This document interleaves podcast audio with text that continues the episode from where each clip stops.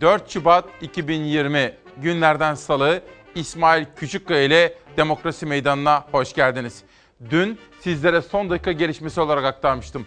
4 şehidimiz var İdlib'de Suriye'de demiştim. Daha sonra rakamlar değişti ve güncellenmek zorunda kaldı. Bugün işte bu özel sabahta konuşmamız gerekiyor. Onları anlamamız gerekiyor ve lütfen onların yüzlerine gözlerine bakmanızı rica edeceğim sizlerden. Adı Halil Demir. Piyade uzman çavuş şehidimiz, kahramanımız. Şükrü Özler, piyade uzman çavuşumuz, şehidimiz. Serkan Deprem, uzman çavuşumuz, şehidimiz. Şu anda Türkiye'mizin dört bir tarafında görev yapan, hatta sınırlarımızın öte yakasında görev yapan bütün kahraman askerlerimize, özel harekatçılarımıza, polislerimize Allah'a emanet olun diyoruz. Gökhan Orhan, uzman çavuşumuz, Uğur Katran, uzman çavuşumuz şehit oldular. Uğur Kurt, uzman onbaşımız, o da şehadet mertebesine ulaştı. Kadir Yıldız, uzman onbaşımız, İsmail Akatay, tır şoförü, o da askerlerimize yardımcı olurken şehit oldu efendim. Türkiye'mize başsağlığı dileyeceğiz bu sabah. İşte özel bir yayınla karşınızdayız. Suriye'yi konuşacağız. Ne oluyor, neden oluyor? Bütün bunları konuşacağız. Ankara çok sert tepki gösterdi Esad yönetimine ve çok net uyarılarda bulundu Putin yönetimine. Her birini detaylı olarak aktarma imkanı bulacağım. Ama önce 11 gün önce deprem felaketi yaşadığımız Elazığ'a, Malatya'ya ve Adıyaman'a gidiyoruz. Deprem bölgesi bir taraftan sallanmaya, diğer taraftan üşümeye devam ediyor. Bölgedeki meteorolojik koşulların önümüzdeki günlerde daha da zorlaşması bekleniyor. Hafta sonuna yaklaştıkça bölgede kar ihtimali artıyor, sıcaklıklar düşüşte. Deprem bölgesinde bugün hava yağışlı. Yağışlar yer yer karla karışık yağmur şeklinde düşebilir. Yükseklerde ise kar var Elazığ ve Malatya'da. 6,8'lik depremle yer yerinden oynadı bölgede. Çevre ilçe ve illerde de yara açan ve korkutan depremden sonra bölge artçılarla her an sallanmaya devam ediyor. Hasarlı konutlarına giremeyenler ya yakınlarının yanında ya da afat çadırlarında kalıyor. Her an deprem korkusunun yaşandığı bölgede depremzedeler bir taraftan da hava koşullarıyla mücadele ediyor. Bölgede bugün hava yağışlı. Genellikle yağmur şeklinde düşen yağışlar zaman zaman karla karışık yağmura, yükseklerde kara çevirebilir. Bugün ve çarşamba günü deprem bölgesinde aralıklarla devam edecek yağışlar. Perşembe ve cuma günlerinde ise bölgede yağış geçişleri görülecek. Yağışların özellikle hafta sonuna yaklaştıkça kar şeklinde düşme ihtimali artıyor. Bölgede cumadan cumartesiye sıcaklıklarda hatırı sayılır bir düşüş beklenirken yağışlar da kara dönüşebilir. Yaşam koşullarını bir kademe daha zorlaştıracak hava şartlarına karşı hazırlık yapılmalı. Hem yağmur hem de yaklaşan kar ihtimali bölgede barınma ve ısınma ihtiyacını artırıyor. 4 Şubat 2020 özel, anlamlı, unutulmaz sabahlardan biri olacak. Bu işin sorumlusu kim diye soracağız. Hataları konuşmalıyız. Yapıcı bir dille ama net ifadelerle hataları konuşmalıyız ki ders alalım ve o hataların tekrarını önleyelim.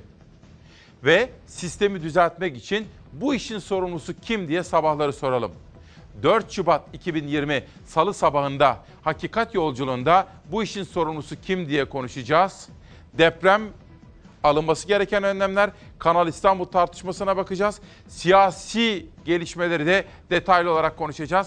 Ama az evvel ifade ettiğim üzere bugün en önemli haberim ve manşetim şehitlerimiz olacak. İşte gazete manşetleri. Hürriyet'te başlıyorum. Kalleş saldırıya en ağır cevap. Türkiye İdlib'de 8 şehit verdi. Türk Silahlı Kuvvetleri'nin saldırıyı yapan Esad güçlerine karşılığı çok sert oldu. Üzerlerine saatlerce bomba yağdırdığımız Esad güçleri ağır kayıplar verdi diyor ve gazetenin birinci sayfasında o kahramanlarımızın fotoğrafları var ve kameraman arkadaşlarımdan rica edeceğim. Bu sabahta Yunus ve Çağlar kardeşim bana yardım ediyor. Şehitlerimizi şöyle bir dolalım. Şehitlerimizin yüzlerine gözlerine bakalım. Onlar bizim kahramanlarımız. Vatanımız için şehadet mertebesine ulaştılar onlar. Şöyle bir bakmanızı isteyeceğim. Bugün onların isimlerini, yüzlerini, gözlerini, onların yarım kalan ailelerini ve hayallerini, onlarla ilgili pek çok haberi ve manşeti bu sabah sizlerle konuşma imkanı bulacağım efendim. deprem felaketini ve tehlikedeki şehirlerimizi yani hepimizi çünkü Türkiye'nin tamamı fay hattında olduğuna göre her birimiz tehdit ve risk altındayız. Bugün ana gündem maddelerinden biri şehitlerimiz, biri de deprem Elazığ. Gece saatlerinde Elazığ yine sallandı. Deprem bölgesi bu kez AFAD'a göre 4,5, Kandili Rasathanesi'ne göre 4,7 büyüklüğünde depremle sarsıldı. 24 Ocak Cuma akşamı 6,8 büyüklüğünde depremle sarsılan bölgede o günden bugüne artçılar devam etti. Gece saatlerinde ise 4,5 ile sallandı deprem bölgesi yine.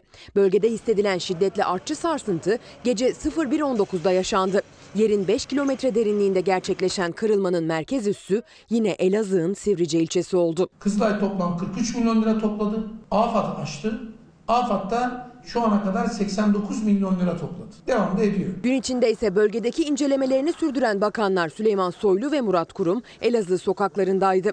İçişleri ve Çevre ve Şehircilik Bakanı ağır hasarlı ve yıkımına devam edilen binalarda çalışmaları yerinde inceledi. Ağır hasar alan binalarda çalışma sürüyor. yapılacakları yapmak için bütün ekibimizle birlikte buradayız. Ee, bakanlığımıza bağlı tüm birimler şu an sahadalar. Hem hasar tespit çalışmalarını yapıyoruz hem yıkım işlemleri var. O yıkım ve enkaz sürecini yürütüyoruz. Diğer taraftan da kalıcı konutlara ilişkinde çalışmalarımızı süratli bir şekilde yürütüyoruz. Çevre ve Şehircilik Bakanı Murat Kurum deprem bölgesindeki çalışmalarda gelinen son noktayı sayılarla ortaya koydu.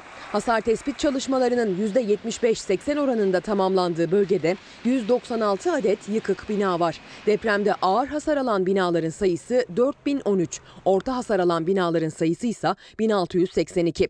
Ağır ve orta hasarlı binalarda bulunan toplam konut sayısı ise yaklaşık 25 bin. Kaba bir hesapla her konutta 4 kişinin yaşadığı düşünülürse depremde yaşadığı ev ağır ya da orta hasar almış depremzede sayısı 100 bin. Şehrin sosyal hayatında, kültürel hayatında, eğitim hayatında, ekonomik hayatını da sekteye uğratmayacak tüm tedbirleri izleyerek, takip ederek almaya çalışıyoruz. Toplam 41 kişinin can verdiği, yaklaşık 1600 kişinin yaralandığı depremden sonra yaralarını sarmaya çalışan deprem bölgesinde gece saatlerinde bir korku daha yaşandı. 4,5 büyüklüğündeki depremle bir kez daha sarsılan bölgede yeni bir hasar yaşanıp yaşanmadığı ise gün ışıdığında ortaya çıkacak. 4 Şubat 2020 İsmail Küçükkaya Demokrasi Meydanı'nda yeni günü beraber karşılıyoruz. Şehitlerimiz var. Bir ve öncelikli konu manşetimiz şehitlerimiz. Bunun dışında deprem ve depreme ilişkin yapılması gerekenler, ihmal ettiklerimiz, eksik bıraktıklarımız iki gündem maddesi. Üçüncü gündem maddesi Kızılay üzerinden Ensar Vakfı'na bağışlanan 8 milyon dolar. Ve Saygı Öztürk kiminle telefonda konuştu ve birisi ona küfrederek telefonu kapattı. Bugün Sözcü Gazetesi'nin yazarı Saygı Öztürk'ten bunu da konuşacağım. Üç gündem maddem şekillendi. Dört, ekonomi. Şu anda dükkanlarını açmakta olan esnaf kardeşime iyi günler ve hayırlı işler dileklerinde bulunurken ekonomi ve enflasyonu da sizlerle konuşma imkanı bulacağım. Ve sizler, siz çok kıymetli Çalar Saat ailesi. Günaydın diyorum. Acınız büyük, görüyorum. Mehtap Fakıoğlu Dirin, günaydın ama nasıl günaydın? Şehitlerimiz var diyor ve şehitlerimizi kalbinde hissediyor arkadaşımız. Hürriyetten Sözcü'ye geçiyorum. Hürriyete başka bir haber için yeniden dönüş yapacağım. Sözcü, kalleş saldırı. Türkiye'nin güvenliği için Suriye'de bulunan askerlerimize kalleş saldırı. Suriye'nin İdlib kentindeki çatışmaları önlemek amacıyla bölgeye takviye olarak gönderilen Mehmetçiğe rejim güçleri topla saldırdı. Anında karşılık verdik. Rusya, Suriye, Türkiye arasında ipler gerildi. Şehit, 8 şehidimiz var diyor ve şehitlerimizin haberleri ve fotoğrafları da yine birinci sayfada. Cumhurbaşkanı ve aynı zamanda Adalet ve Kalkınma Partisi'nin genel başkanı olan Erdoğan'dan gelen bir açıklama ve ana muhalefet partisi lideri Kılıçdaroğlu'ndan gelen bir açıklama, muhalefet partilerinden gelen açıklamalar ve Cumhur İttifakı'nın ortağı MHP lideri Bahçeli'den gelen açıklama, İyi Parti lideri Akşener'den gelen açıklamalarda birinci sayfada yer bulmuş. Sayfaya şöyle bir baktığınız zaman komutanlar sınırda haberini görüyorsunuz. Milli Savunma Bakanı Hulusi Akar Hatay'a gitti. Hastanedeki yaralılarla konuştu ve beraberinde de kuvvet komutanlarıyla birlikte alınması gereken tedbirleri detaylı olarak gündeme taşıdılar. Ve Hulusi Akar'ın talimatıyla bölgeye yoğun bir şekilde askeri sevkiyat gerçekleştirildi.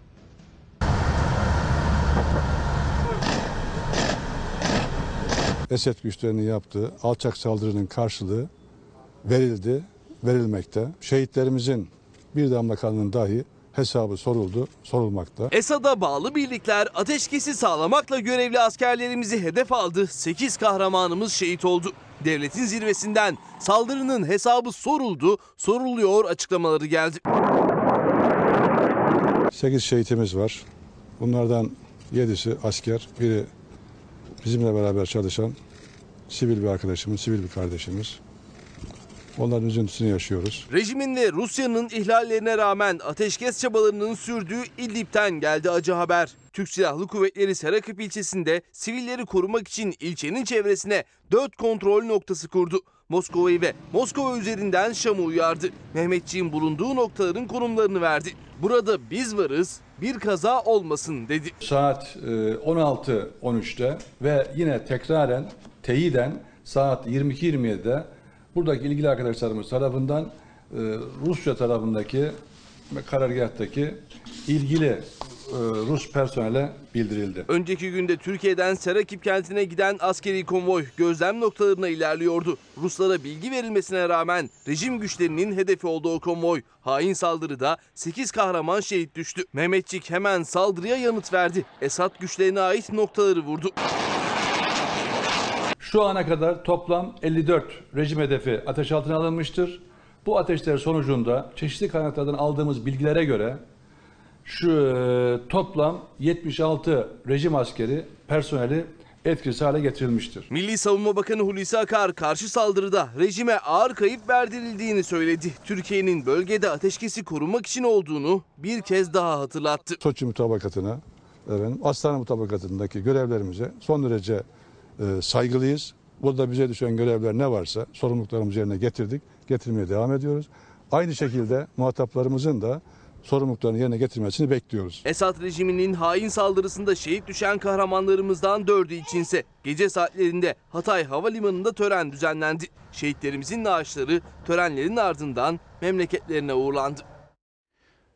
4 Şubat 2020 Salı sabahında Demokrasi Meydanı'nda şehitlerimiz ve Suriye, deprem ve gelmekte olan depreme ilişkin hazırlıklar, enflasyon yani hayat pahalılığı ve ekonomi ve esnafın üreticinin durumu üreticiye dair haberlerim olacak ve siyaset. Bugün siyasetten de önemli bir konuğum burada olacak. Demokrasi Meydanı'nda konuşacağız. Yani yeni günün manşetleri işte burada şekillenmekte. Günün sorusunu hep beraber soracağız. Bu işin sorumlusu kim diye soruyorum. Cemal Övet, İsmail kardeşim günaydın. Şehitlerimize Allah'tan rahmet diliyorum. Doğudan batıdan, kuzeyden güneyden cennet vatanımız saldırı altında diyor. Cemal Övet de bana böyle katılıyor. Hürriyetle sözcüye geri döneceğim. Ancak şimdi Sabah gazetesine bir bakmak istiyorum. Kale saldırıya misliyle karşılık. Esad rejiminin İdlib'deki alçakça saldırısında 8 şehit. TSK anında karşılık verdi. 54 hedefi yerle bir etti. 76 rejim askeri öldürüldü. Az evvel Hulusi Akar'ın açıklamaları üzerinden de bu olaya detaylı olarak bakmıştık. Sabaha da geri döneceğim. Önce ilk manşetlerini sunmak, akabinde ikinci manşetler için gazetelere tekrar dönmek istiyorum. İdlib'de 8 şehit bu kez Pencere gazetesinin birinci sayfasında. İdlib'de haftalardır tırmanan gerilim dün sıcak çatışmaya dönüştü. Rusya destekli Esad güçlerinin adım adım ilerlediği İdlib'deki gözlem noktalarına takviye yapmak isteyen Türk Silahlı Kuvvetleri güçlerine Esad birlikleri saldırdı. 7 asker ve 1 sivil şehit oldu. Adım adım tırmanan gerilim diyor efendim. Bir de karara geçelim. Bu Allah muhafaza ama bir sıcak çatışmaya, bir savaşa dönüşebilir mi? Şimdi en çok korkulan senaryo bu. Çünkü bölgede güçler dengesi var ve güçler dehşet dengesi var aslında. Her an bir provokatif girişim gerçekleşebilir. Dün sabah İpek Özbey'in röportajında Cumhuriyet Gazetesi'nde böyle bir iddia vardı. Provokatif bir eylem yapılabilir. Yani kışkırtma. Türkiye'yi savaşa tamamen dahil etme konusunda bir eylem olabilir diyordu dün Cumhuriyet'in birinci sayfasında. İşte bakın Karar Gazetesi savaş ilanı gibi manşetiyle çıkmış bu sabah. Rusya'nın TSK konvoyunun güzergahını bombalamasından 24 saat sonra Moskova destekli rejim saldırısına 5 Mehmetçik şehit düştü. Tabii şehitlerimizle ilgili rakam maalesef arttı. Ankara sert tepkisini düşmanlığa karşı tereddütsüz harekete geçeriz ifadesiyle dile getirdi. Dün Cumhurbaşkanı Erdoğan Ukrayna'ya gitti. Bu sabah Erdoğan'ın Ukrayna temaslarından da detaylı olarak bahsetme imkanı bulacağız. Çünkü Ukrayna ile Rusya arasındaki gerilimi de biliyorsunuz. Sayın Erdoğan'ın tam da böylesine bir zamanlama ve takvim ile Ukrayna'ya ziyaret yapması aslında Putin'e de bir mesaj anlamına geliyordu. Kara Gazetesi savaş ilanı gibi manşetiyle çıkmış. Bütün bu konuları çok detaylı olarak konuşma imkanı bulacağım ve biraz sonra burada ağırlayacağım önemli siyasetçi konuğuma da bu soruları soracağım. Bu işin sorumlusu kim diye günün manşetini beraber tartışacağız. Ama bir gündem maddesi daha var. Onu da ıskalamanızı istemiyorum. Çağımızda yepyeni hastalıklarla karşı karşıyayız. Yepyeni riskler ve virüslerle. Onlardan sonuncusu koronavirüs. çarşamba gününden itibaren ay sonuna kadar Çin'den geçe, gelen bütün uçuşların durdurulması kararını aldık. Ölü sayısı 362'ye çıktı. Tedbirler arttırıldı. Türkiye'ye Çin'den yapılacak uçuşları durdurma kararı alındı. Asya ülkelerinden gelen yolcularsa termal kamerayla kontrol edilecek. Çin'in Wuhan şehrinde başlayan salgında 17.335 kişide koronavirüs şüphesi bulunuyor. Hastanelerden taburcu olanların sayısı ise 22.000'e yaklaşmış durumda. Pekin hükümetinin Wuhan şehrinde 10 günde inşa ettiği hastanede ise hastaların tedavisine başlandı. Çin dışında hastalık halen sınırlı durumda. Japonya, Tayvan, Tayland, Hong Kong, Singapur, Güney Kore ve Malezya'dan gelen uçuşlara termal kamera uygulamasının yarından itibaren biz de bakanlık olarak uygulamaya geçeceğimizi söylemek istiyorum. Türkiye'de ise önlemler arttırılıyor. Çarşamba gününden itibaren Çin'den yapılacak tüm uçuşlar ay sonuna kadar durdurulacak. Japonya, Tayvan, Tayland, Singapur, Güney Kore ve Malezya'dan gelen yolcularsa termal kameralarla kontrol edilecek. 61 kişiden alınan numunelerin negatif olduğunu yani koronavirüs hastası olmadıklarını ayrıca özellikle ifade etmek istiyorum. Çin'in Wuhan şehrinden tahliye edilerek Ankara'ya getirilen 61 kişinin karantina süreci ise devam ediyor. Yapılan ilk testlerin sonuçları negatif çıktı. Sağlık Bakanı Fahrettin Koca testler negatif çıksa da 14 günlük karantina süresinin kısalmayacağını söyledi. İşte bu sabah gerçekten yoğun bir gün ve günden bizi bekliyor. Esat Bodur diyor ki İsmail Bey günaydın. Halkımızı bilinçlendirmeye çaba sarf ediyoruz. Başakşehir'de bilinçli bir şekilde depreme hazır bir kitle oluşturmaya çalışıyoruz diyor. Bir çalışmaları varmış. Esat Bey bize yolladı. Karar Gazetesi'nden Cumhuriyet Gazetesi'ne geçiyorum. Korkulan oldu manşetini görüyorum. 8 şehidimize ilişkin haber Cumhuriyet Gazetesi'nde.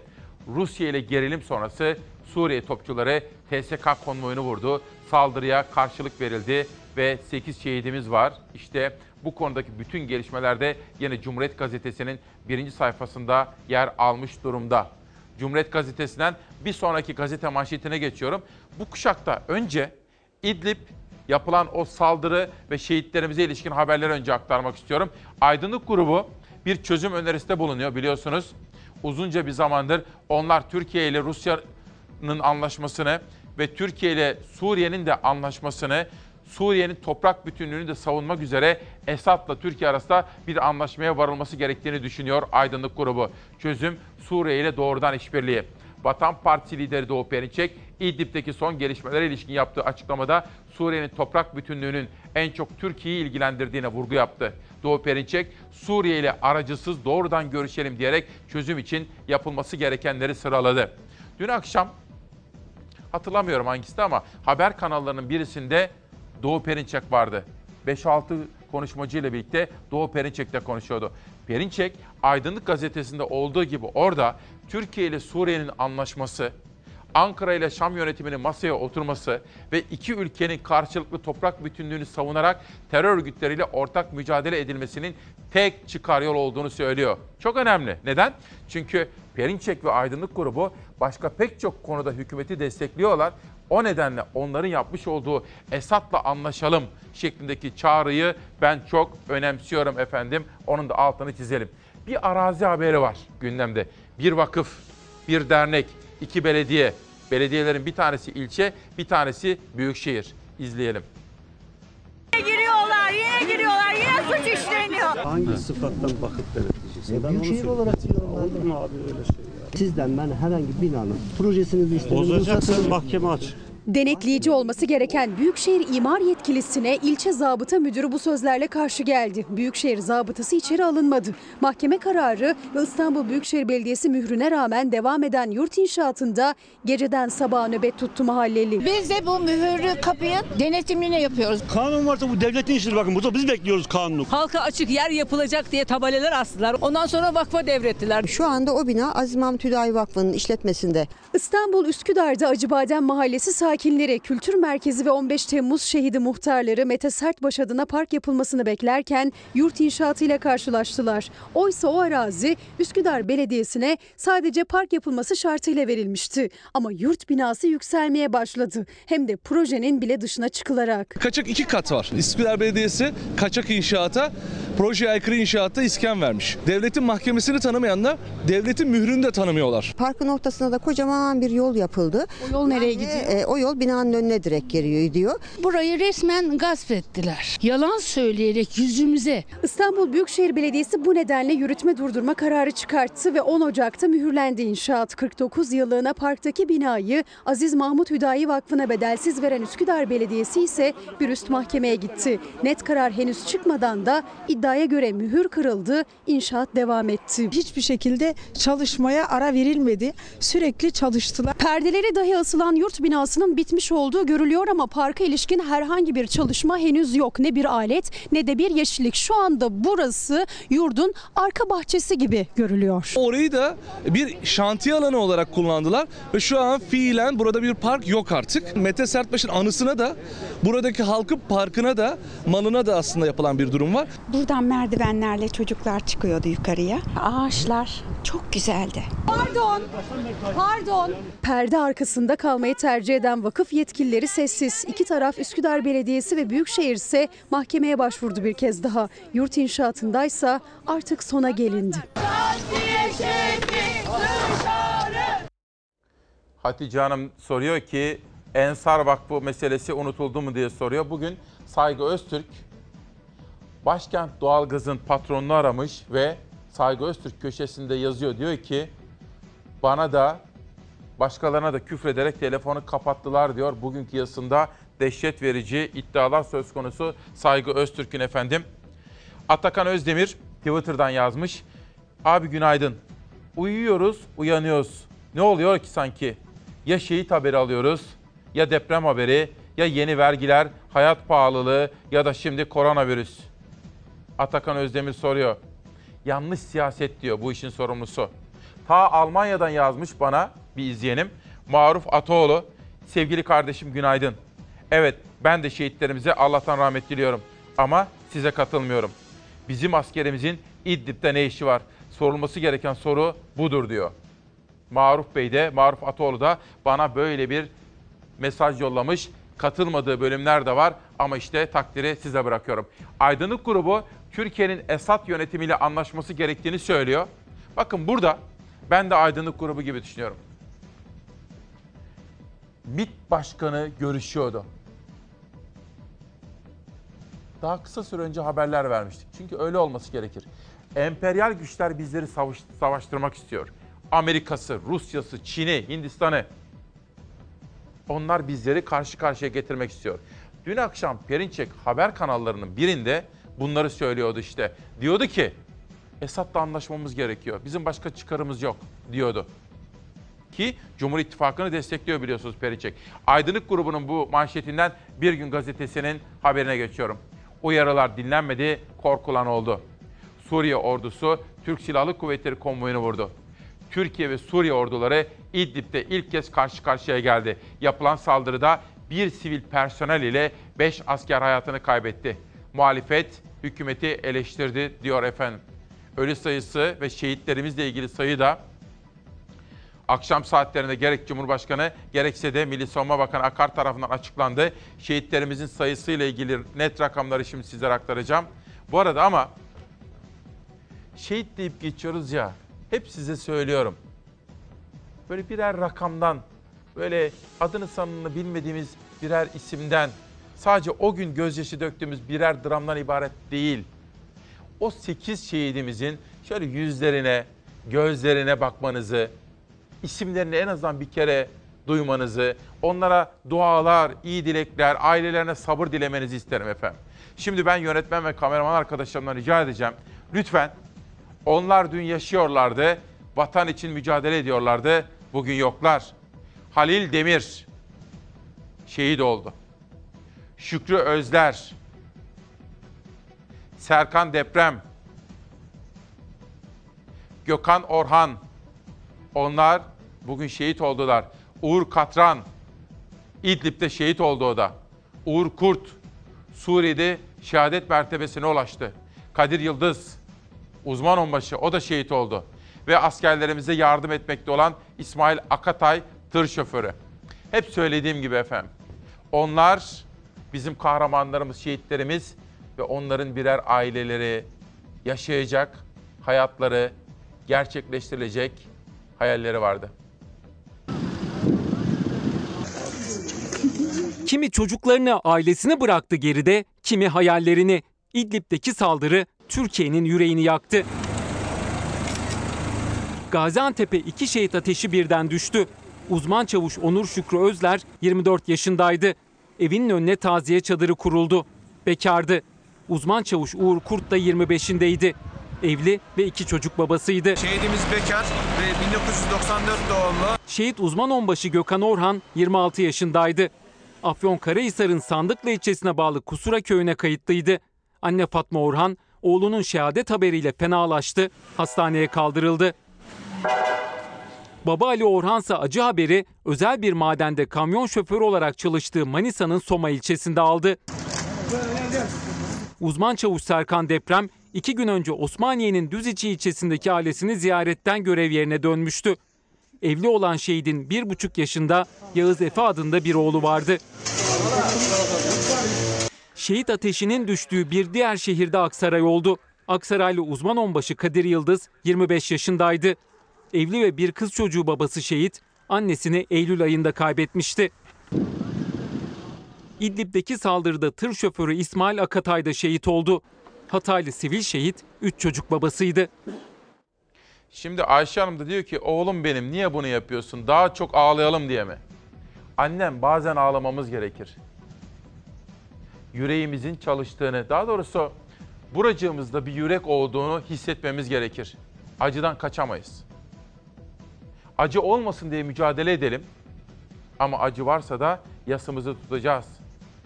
Ayşe annem, yüreğimiz çalışıyor. 8 vatan evladı şehit olduysa ağlayacağız. Dualar edeceğiz. Çünkü bugün 8 aile düşünün. Bakın çok farklı illerimizde. Gaziantep'te iki tane mesela aileler var. 8 aile bugün o ailelere hani öyle deriz ya ateş düştü. Ateş düştü. Onun için Ayşe annem ağlamamız ve bazen de üzülmemiz gerekiyor. Ağlamadan, üzülmeden, yas tutmadan yüreğimizin olduğunu nasıl anlayacağız ki? Bir gün gazetesinden bir haber daha okuyalım sonra dünyaya geçelim. Enflasyona sepet operasyonu. İşte bakın demek ki, pardon Serdar çok özür. Kısacık bir özet yapayım efendim.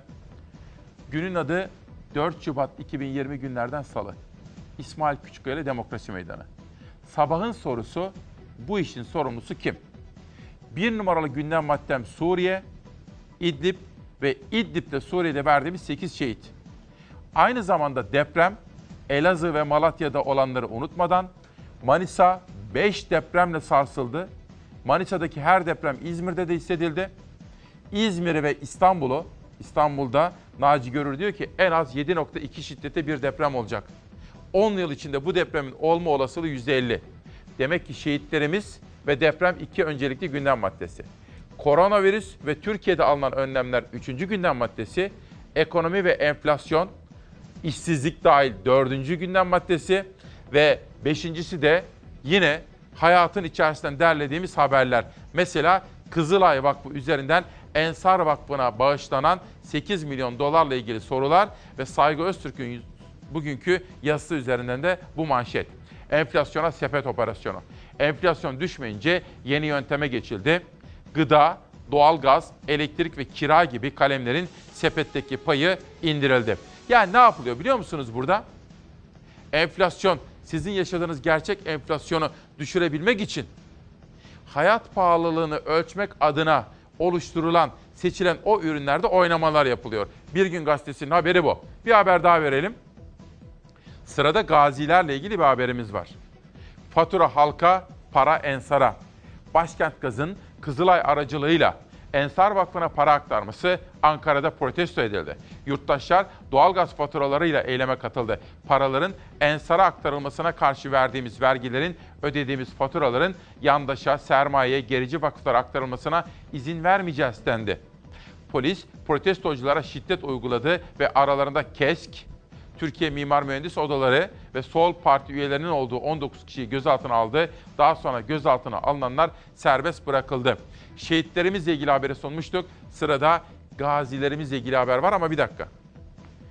Sizlere zaman zaman tekrar ettiğim bir cümle vardı. Hatırlayacaksınız. Bir toplumun nasıl bir toplum olduğunu anlamak istiyorsanız o toplumun şehitlerin ailelerine, gazi ve yakınlarına nasıl davrandığına bakacaktık değil mi? Arkadaşımızın icra kağıdı cebinde şu an. Yazık değil mi? Ya var ya mesajı geldi telefonuma. Ödeyemediğim faturadan dolayı geldi. Ne kadar borcunuz? Ben onu da bilmiyorum. Yani hukuk bürosundan geldi. SGK tarafından sehven emekli edildiniz diyerek maaşı kesilmişti yaklaşık 3 ay önce terör gazisi Ömer Doğan'ın. Şimdi telefonuna borçları için icra mesajları gelmeye başladı. Kira var.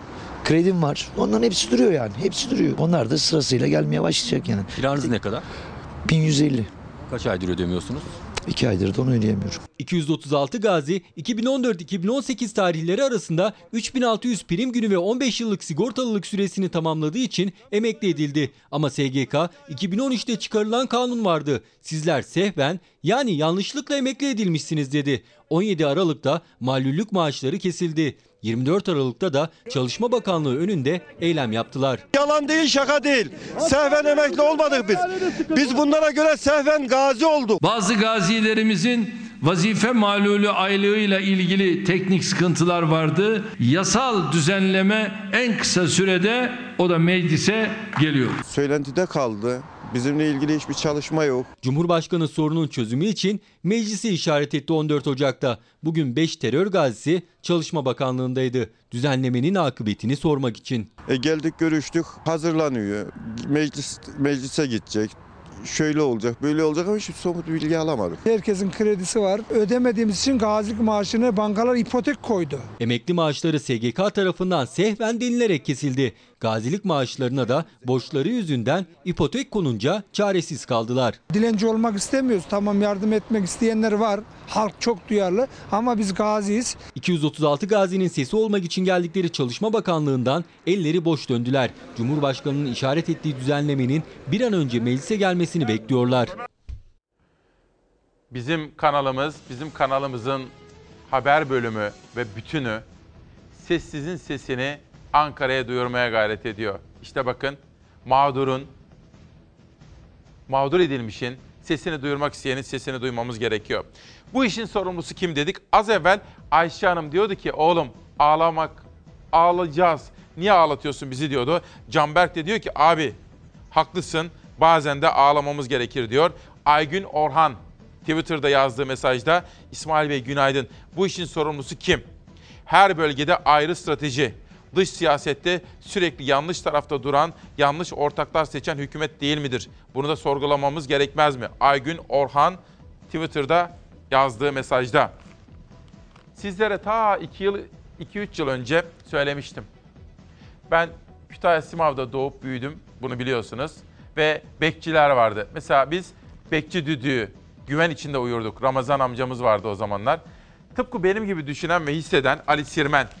Geçmişimizin bekçilerinden bahsediyor. Mahalle bekçisi, mahalle baskısı. Mahalle bekçisi kavramına karşı değil ama mahalle bekçileriyle ilgili bazı uygulamalardan bu uygulamalara ilişkin sorular sorarak değişiklik istiyor. Mesela bekçilere kimlik sorma ve üst arama yetkisi de verilmesi, iktidarın yanlış politikalarından bir başkası mı diye sorarken özünde bekçi uygulamasına karşı çıkmıyor ama bırakın bekçi amcanın düdüğü rahat uygularımızın simgesi olarak kalsın diyor. Yani eskiden olduğu gibi olsun diyor Cumhuriyet Gazetesi yazarı Ali Sirmen. Bekçilere ilişkinde bir haberim var. Onu da sizlere sunacağım. Bir günden dünyaya geçiyorum. Lüks konuta vergi yasası ortada kaldı. Yasa yürürlükte beyan süresi işliyor. Bu ayın sonuna kadar verginin ilk taksidinin ödenmesi gerekiyor. Ancak vergi daireleri işlem yapmıyor. Ev sahipleri ise şaşkın. Böyle bir uygulama bakın olamaz. Olmaz. Devletin en yetkili ismi kim? Sayın Erdoğan, Cumhurbaşkanı'nın ve aynı zamanda Adalet ve Kalkınma Partisi'nin lideri. Onun adına İbrahim Kalın bir açıklama yaptı. Düzeltilecek dedi. Bir yıl bekletilecek dedi. Fakat ne olduğu hala ortada. Devletimizin ciddiyetiyle yakışmayan bir durum ve bir muallakta olduğu ortada. Bekçi haberini birazcık tutacağım. Serdar hava durumuna geçmek isterim. Hava durumu hazır mı? Peki. Önce hava durumu, sonra bekçi haberi.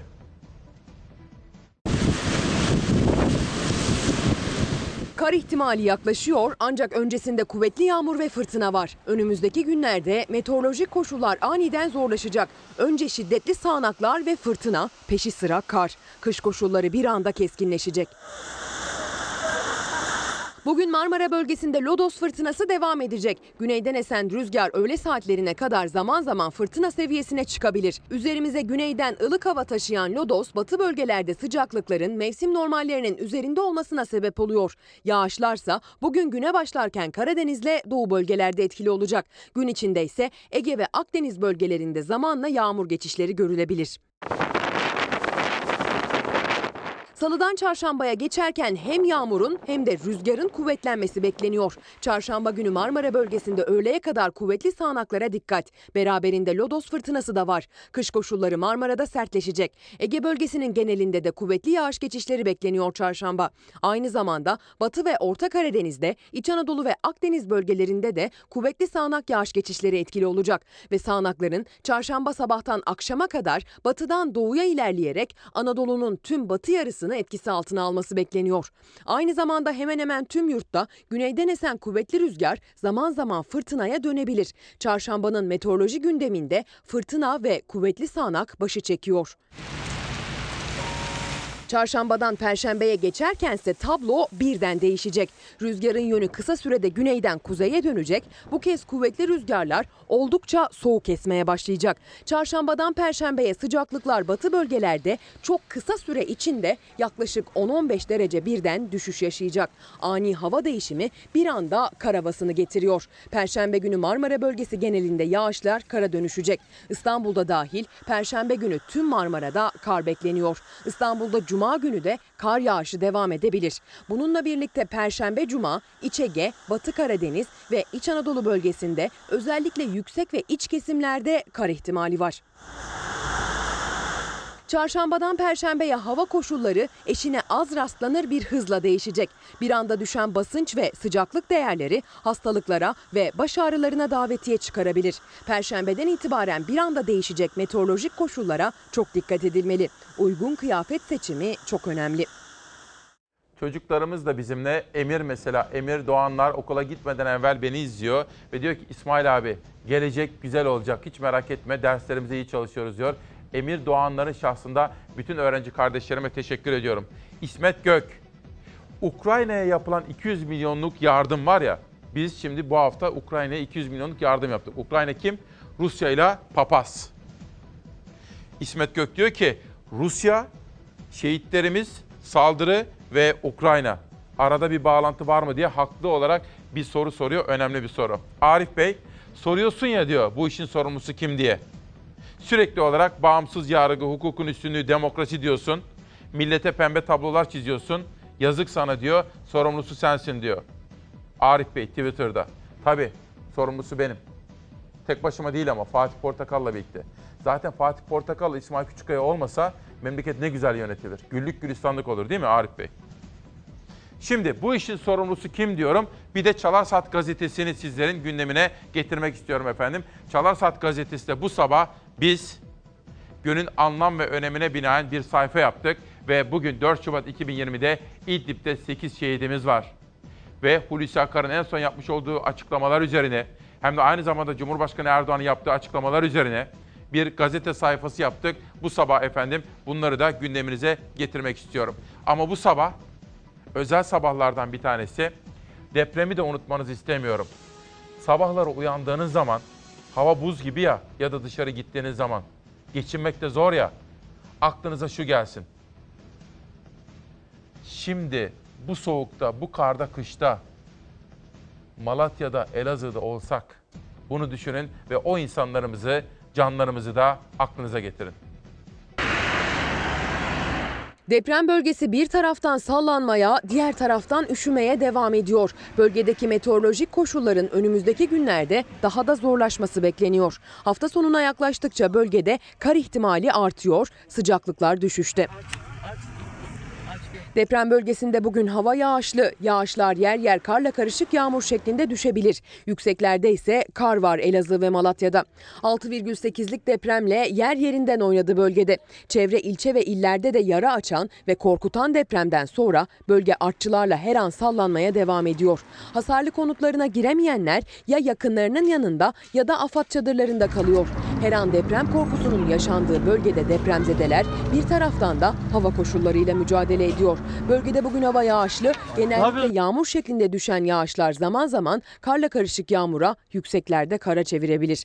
Bugün ve çarşamba günü deprem bölgesinde aralıklarla devam edecek yağışlar. Perşembe ve cuma günlerinde ise bölgede yağış geçişleri görülecek. Yağışların özellikle hafta sonuna yaklaştıkça kar şeklinde düşme ihtimali artıyor. Bölgede cumadan cumartesiye sıcaklıklarda hatırı sayılır bir düşüş beklenirken yağışlar da kara dönüşebilir. Yaşam koşullarını bir kademe daha zorlaştıracak hava şartlarına karşı hazırlık yapılmalı. Hem yağmur hem de yaklaşan kar ihtimali bölgede barınma ve ısınma ihtiyacını artırıyor. Deprem, depremi yaşamak zaten zor. Bir de kış aylarında soğukta olması bunun zorluğunu daha da artırıyor. Bugün Cumhuriyet Gazetesi'nden bir haber daha var. Büyütelim. Mutfakta yangın. Enflasyon rakamları ile ilgili bir haber var ama önce bugün biraz sonra burada bir siyasetçi, bir genel başkan konuğum olacak. Demokrasi Meydanı'nda onunla sorular soracağız ve gündemi değerlendireceğiz. Ama bu arada kitapları da tanıtmak istiyorum. Editörü Profesör Doktor Başak Solmaz olan Siyasal İletişimin Dijital Dönüşümü. Bu kitabı da hocamız yazmış ve imzalayarak bana yollamış. Kendisine çok teşekkür ediyorum. Siyasal iletişimin dijital dönüşümü. Yani teknoloji arttı, teknolojik imkanlar gelişti ya. Böyle bir zamanda siyasal iletişim nasıl yapılır? İşte bu sorunun peşine takılmış hocamız ve bir kitap yazmış. Gıda ve sağlık enflasyonu yükseltti. TÜİK gıdanın payını düşürdü. Mutfak yanıyor. Tüketici fiyatları Ocak'ta gıda ve sağlık kalemleriyle beklentileri aştı. %1.35 ile yıllık enflasyon %12.15'e yükseldi. Bir dakika. Şu anda dükkanlarını açmış olan esnaf kardeşim veya emekliler veya işsizler veya siz hali vakti bir parça yerinde olanlar. Bekçi haberini vereceğim de ama şunu sorun. Resmi rakamlar vasıtasıyla bize söylenen enflasyon rakamı bizim sokağa çıktığımız zaman, alışverişe gittiğimizde, kasaba, markete, pazara çıktığımızda veya ayın sonunu getirirken cüzdanımızı çıkarıp hesap kitaba baktığımız zaman uyuşuyor mu, örtüyor mu? Bu soruyu lütfen sizler de kendi kendinize sorun. Az evvel sizlere Ali Sirmen'in yazısı üzerinden kendi çocukluğumun geçtiği Simav'dan da alıntı yaparak bekçilerimize ilişkin bir anıdan bahsetmiştim. İşte şimdi bekçilerle ilgili haber. Yeni alınacak bekçilerimizin alacağı öngörülen maaşlara baktığımız zaman 5071 lira maaş. Yeni görev başlamış bir öğretmenimiz 4106 lira maaş alıyor. Kelimeler kifayetsiz kalır derler ya gerçekten öyle. İnsanlar yıllarca KPSS'ye çalışıp atanamıyorlar. Dişset çürütüyorlar. Olmuyor. Bekçi alsın 5000 lira hiç itirazımız yok. 6 da alsın 7 de alsın helal hoş olsun. Devletimiz bunu versin. Ama öğretmenleri de düşünmek gerekiyor. Burada asıl sorun e, bekçilerimizin ne kadar aldığı değil. Öğretmenlerimizin neden azaldığı. Siyasetçiler, sendikalar, gençler Türkiye bekçi maaşını konuşuyor. Aslında bekçilere verilen rakamdan çok başta öğretmenler olmak üzere pek çok gencin tüm emeklerine rağmen 5000 lira maaş alamamasını. Emek veriyor öğretmen ama bekçi direkt bir sınava girip kazanabilip alabiliyor o parayı. Başka bir iş bulamadığı için mecbur yani. Ankara Üniversitesi'nde okul öncesi öğretmenliği okuyorum. Bir tane bekçimiz var. Okul öncesi öğretmenliği bitirmiş ama e, bekçi olarak çalışıyor. İnşallah bizim sonumuz öyle olmaz çünkü ben mesleğimi yapmak istiyorum. Yönetim Bilişim Sistemleri bölümü. İş arıyorum 6-7 aydır. Genç işsizliğin %25'lere dayandığı, çalışanların da %40'ının asgari ücretli olduğu günümüz Türkiye'sinde pek çok farklı meslek grubundan üniversite öğrencisi ve mezunu bekçi maaşlarını duyunca biraz şaşırdı. Parası güzel. Büyük ihtimal askeri ücrette falan çalışmaya başlarım öncelikle. Hatta iş bulmakta bile zorlanabilirim. 5000 TL bana göre yüksek bir maaş. Ben olsam ben de başvururdum. Bekçilere üst arama ve silah kullanma yetkisi tanıyan yasa teklifi İçişleri Komisyonu'nda görüşülürken Emniyet Genel Müdür Yardımcısı Selami Hüner açıkladı yeni alınacak bekçi maaşlarını. Lise mezunu bekçiler 5071 lira, ön lisans ve lisans mezunları ise 5078 lira. Lise mezunu ve üniversite mezunu arasında da 7 lira gibi fark var. Yazık yani. 4 yıllık mezun olup o maaşı alamayan birçok insan var. Emniyet Genel Müdürlüğü de şu anda çalışan bekçilerin maaşını açıkladı. Bekar lise mezunu bekçi 4527 lira, lisans mezunuysa 4534 lira alıyor. Çarşı ve mahalle bekçilerinin taban maaşlarına bakıldığında öğrenim durumu gösterge ve ek göstergelerine göre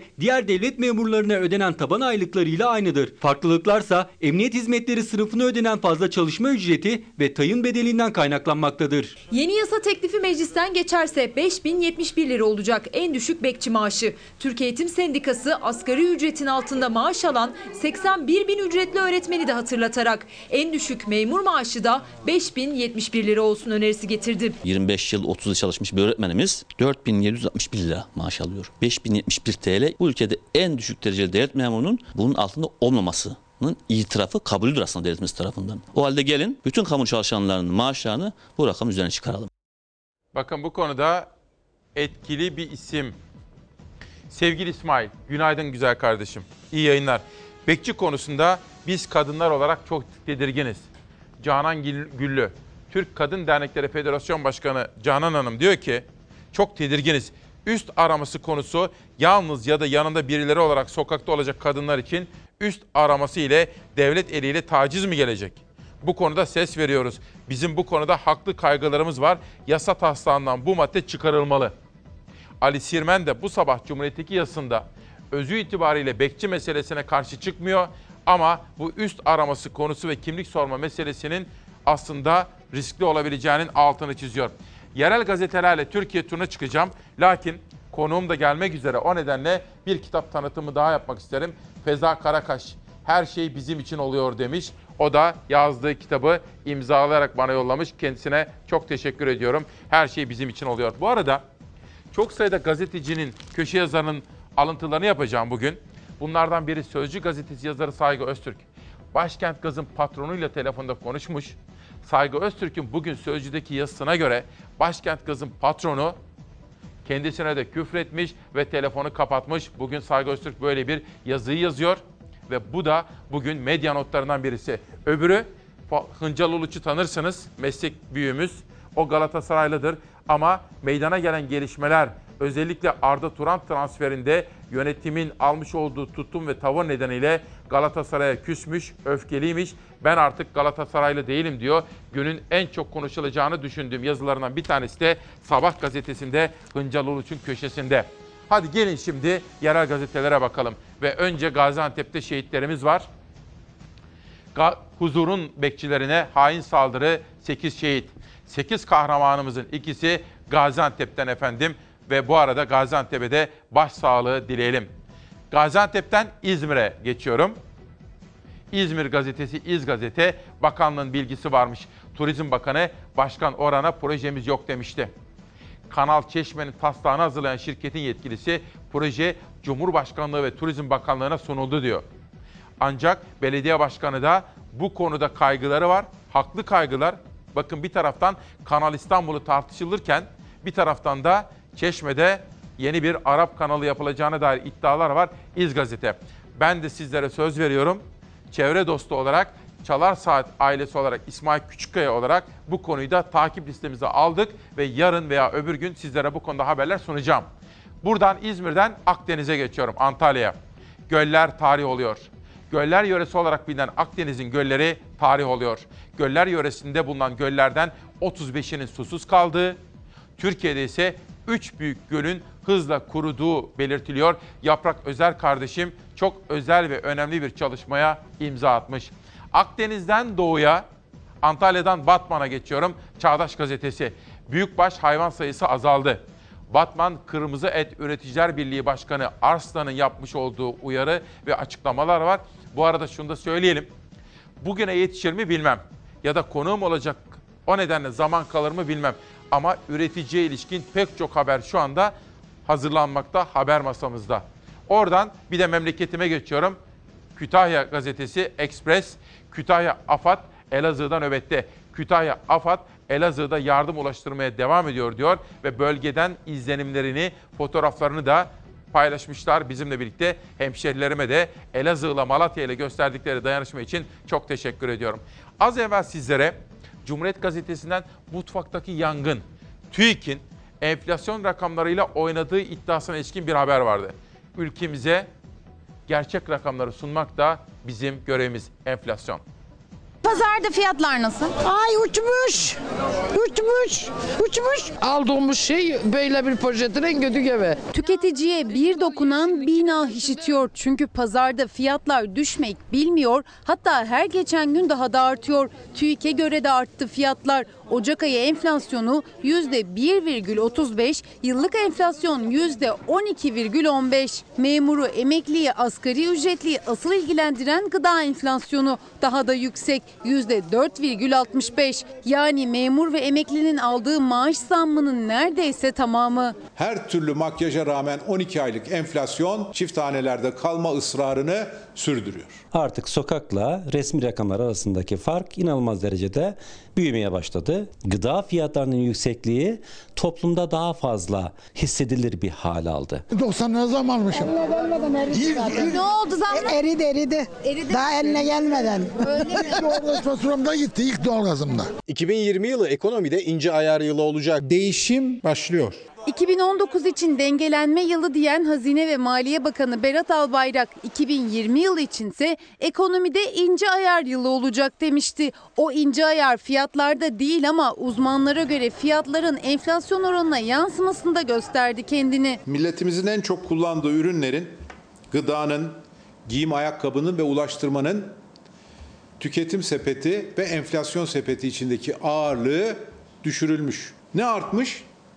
Alkollü içecekler. Enflasyonu belirleyen en önemli kalem gıda fiyatları. Gıdanın enflasyon sepetindeki oranı 2019 yılında %23'ün üzerindeydi. 2020 yılındaysa %22'lere düştü. Yani gıda fiyatlarındaki artış artık enflasyonu daha az etkileyecek. Gıda sepetindeki ağırlık e, geçen yıla göre e, ince ayarlı bir şekilde değiştirilmiş. Bu e, bir bakıma enflasyonla mücadeleyi gıdadaki ağırlığı değiştirerek elde edilen bir mücadele ama yanlış bir mücadele tavrı. Sebze meyvenin enflasyona etkisi artık geçen yıla göre daha düşük. Ama ekonomi profesörü Veysel Ulusoy'a göre bu sadece resmi rakamları değiştirir. Cep yakan gerçek pazar tezgahında kendini göstermeye devam ediyor. İnce ayar masa başı üzerinde yapılması gereken ayarlamalar değildir. İnce ayar alım gücüyle enflasyon arasındaki bağ koparacak bir mekanizmanın yaratılmasıdır.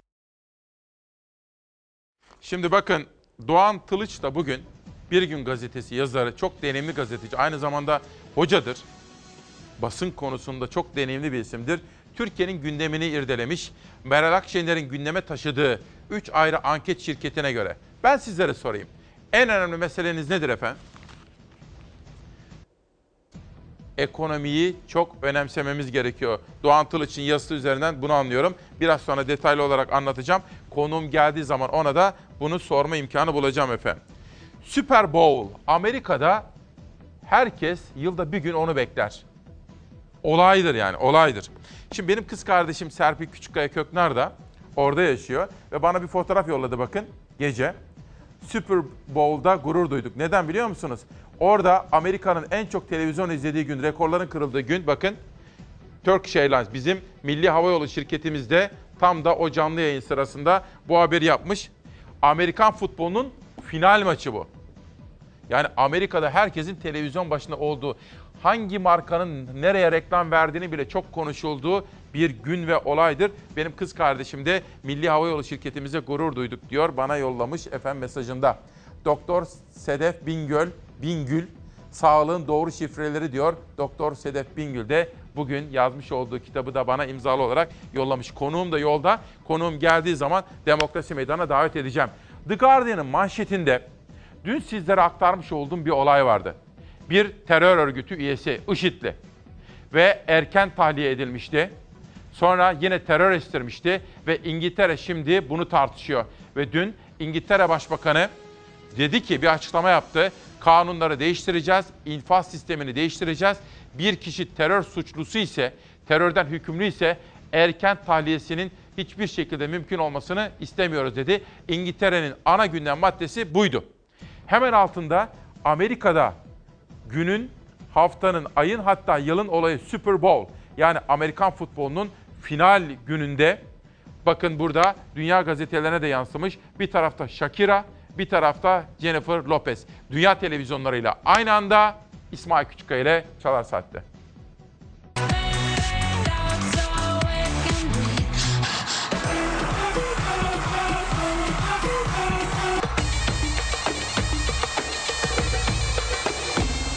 Super Bowl gecesi dünyayı etkisi altına aldı. Jennifer Lopez ve Shakira'nın yaptığı düet ve sahne şovu izleyenlere unutulmaz dakikalar yaşattı.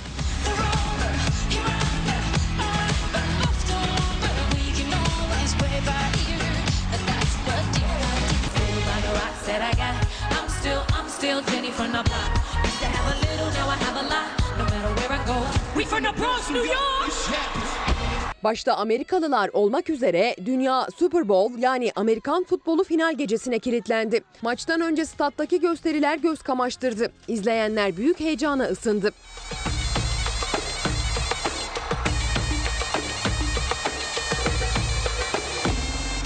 Shakira ve Jennifer Lopez dev stadyumda fırtınalar estirdi. Önce ayrı ayrı performans sergilediler, ardından bir araya geldiler. Dünyaca ünlü sanatçılar hayranlarına seyrine doyulmaz anlar yaşattı.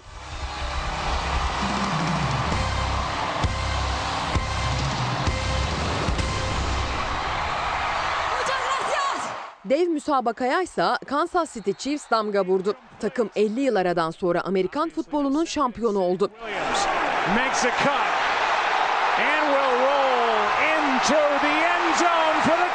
Türk Hava Yolları'nın Super Bowl için çektiği reklam filmi ise büyük beğeni topladı. Konusunu 1969'da Ay'a yapılan ilk yolculuktan alan reklam filmi Super Bowl'da yayınlandı.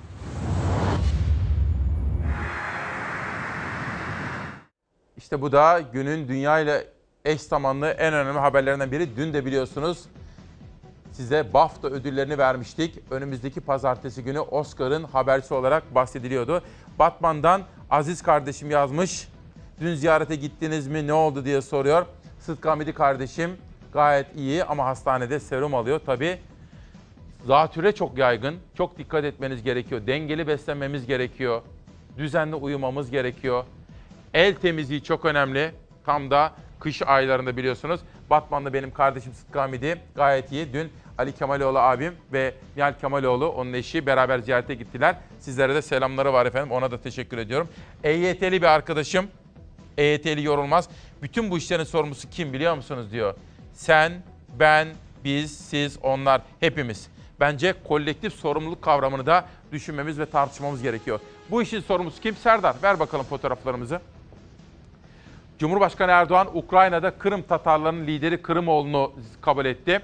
Tam da Rusya ile kriz yaşadığımız dönemde Rusya ile gerginlik içerisinde olan Ukrayna'yı ziyaret eden Cumhurbaşkanı Erdoğan'ın orada Kırım Tatarlarının lideriyle görüşmesi de çok anlamlı günün fotoğrafıydı. Cumhurbaşkanlığı sitesinden bunu aldık, sizlerin huzurlarınıza getirdik. Ve Demokrat Haber'de Davutoğlu AB üye ülkelerinin temsilcileriyle görüştü. Eski Başbakan, eski Dışişleri Bakanı Ahmet Davutoğlu, şimdi Gelecek Partisi'nin lideri, dün Avrupa Birliği'ne üye ülkelerin temsilcileriyle bir araya geldi ve gelişmeleri değerlendirdi. Günün manşetlerinden biriydi.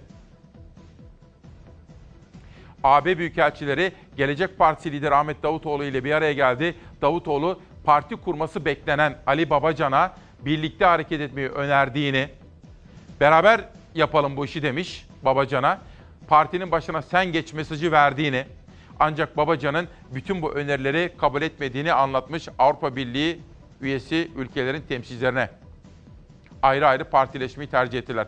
Yargıtay Başsavcılığı Cumhuriyet davası tebliğnamesinde ikinci kez suç yok dedi. Cumhuriyet Gazetesi davasına ilişkin mahkeme koridorlarından gelen bu haber de son derece önemliydi. Yani suç yok denildi. Peki az evvel sizlere enflasyon haberlerini sunmuştum. Bir de madem enflasyon bizi açıklandığı gibi Avrasya tünel geçişlerine neden %56 zam yapıldı? Enflasyon neyse o kadar zam yapılması gerekir değil mi? Bu soruda haklı olarak yanıt bekliyor. İki kitap sonra bu bu önemli habere geçeceğim.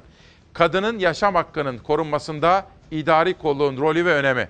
Doktor öğretim üyesi Murat Buğra Tahtalı Bizim de en önem verdiğimiz konulardan bir tanesi kadın cinayetlerini önleme, kadına yönelik şiddeti de bitirme konusunda idari kolluğun rolü ve önemi konusunda bir çalışma yapmış. Bana da imzalayarak yollamış. Bu da bizim takip ettiğimiz önemli konulardan bir tanesi.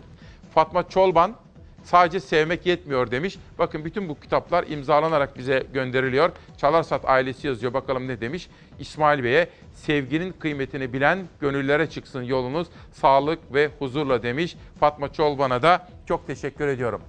Madem enflasyon bize söylediğiniz gibi Avrasya Tüneli'ne yapılan zam da o kadar olsun. Kullanıyordum. Çok pahalı olmuş artık ya. 4 doların üstü çok fazla. İnanılmaz pahalı. Sürücüler hala inanamıyor yeni rakama. İnanamamakta da haklılar. Çünkü imzalanan sözleşmeye göre geçiş ücreti otomobil başına 4 dolar, minibüs başına 6 dolar olacaktı. Dolar kuru zaten yükselmişken bir de 4 dolar olan otomobil başına geçiş önce 4,5 dolara yükseltildi. Amerika'daki enflasyon KDV de eklenince otomobiller için geçiş ücreti yaklaşık 6 dolara yani 36 liraya çıktı. Minibüsler hafif ticari araçlarsa 36 lira yerine 54 lira 70 kuruşa geçiyor tünelden. Avrasya Tüneli'ni kullanma şansımız yok ki. Ya böyle bir şeyi de nasıl kullanacağız? Yapılan anlaşmaya göre Avrasya Tüneli'nden geçiş 4 dolar ancak yapılan son zamla 4 doların da çok çok üzerine çıktı Avrasya Tüneli'nden geçiş. Bu yüzden artık Avrasya Tüneli tabelası sürücüler için uzak bir ihtimal ama geçse de geçmese de zaten ödüyor. Değil mi? Vergisi var bir de onun. Kullanmasak da alıyorlar. Geçmesem de ödüyorum da yani e, direkt yansıdığı zaman canım yanıyor. Hadi öbür türlü yani kendimizi bir rahatlığa veriyoruz. Sürücüler tepkili. Yeni ücretlerle geçiş başladı. Bir sürücü her gün kullansa gidiş dönüş 2000 lirayı geçiyor. Kullanmak istemiyoruz çok pahalı. Gece yanlışlıkla girdik. Adana'dan geldik. En azından Boğaz'da biraz şey görürdük hani Boğaz'ı falan görürdük. Adana'dan gelip yanlışlıkla geçmese bile zaten ödüyor. Çünkü geçiş garantisi var. O garanti kapsamında tüm ülke eksik kalan kısmını zaten ödüyor. Avrasya Tüneli'ne geçen sene hazinenin ödediği tutar 150 milyon liraya yakın. Acil bir şey olmadığı sürece kullanmıyoruz. Trafik yoğunlaştı zaten e, birinci köprüde. Büyük bir nimet oluyor bazen yani. Hani devamlı kullananlar için e, eyvallah bir şey diyemem. Her gün kullanan için büyük maliyet. Bir otomobil sürücüsü için kıtalar arası gidip gelmek 72 lira. Yani aylık 2000 lirayı, minibüs sürücüsü içinse ayda 3000 lirayı aşıyor. Ben bir kere şeyden geçtim. Bursa'dan gelen köprü Osman Gazi. e, 136 lira verdim de.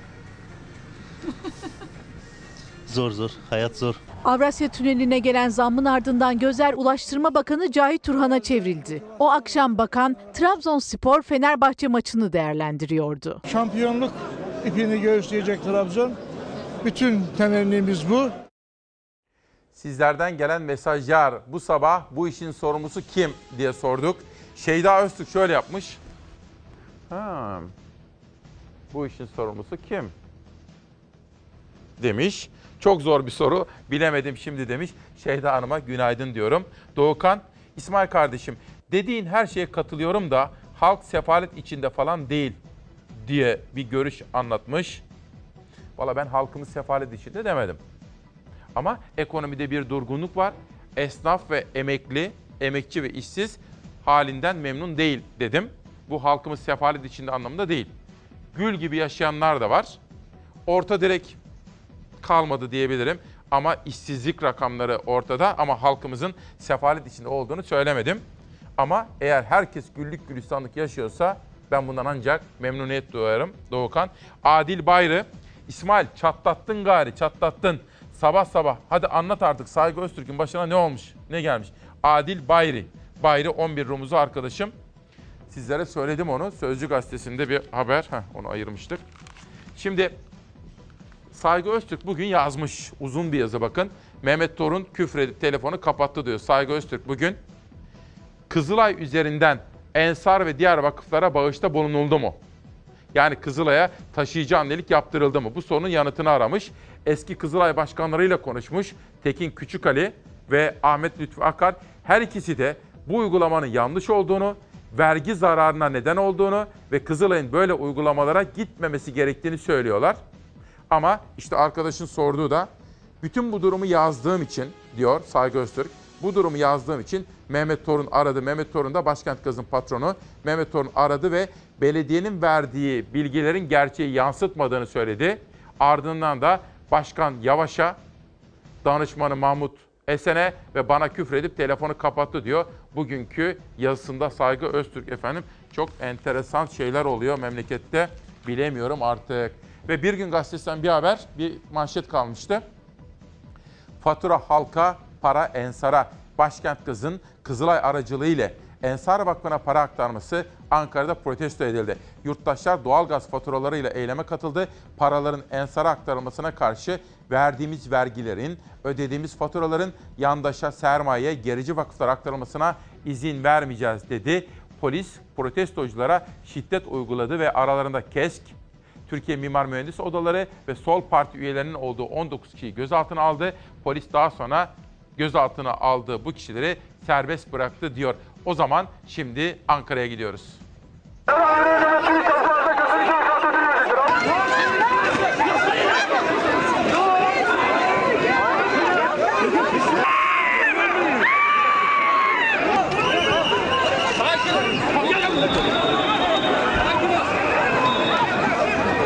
Polisin sert darbesiyle yere yıkılanlar, ters kelepçeyle gözaltına alınanlar, ezilme tehlikesi geçirenler. Polis, Başkent Gaz, Kızılay, Ensar Vakfı arasındaki para trafiğini protesto etmek isteyenlere müsaade etmedi. Müdahalesi sert oldu.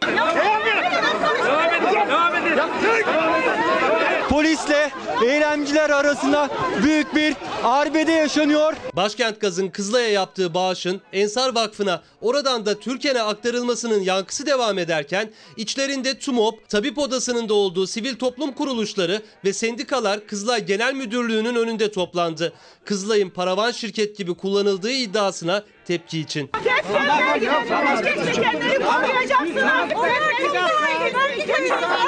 Siz toplu halde burada açıklama yapamazsınız gibiler var. 500 lira fatura 500 lira. 2000 lira maaş alıp aldı işte bak. Doğalgaz faturalarıyla ses yükselttiler ama polis izinsiz olduğu gerekçesiyle açıklamalara izin vermedi.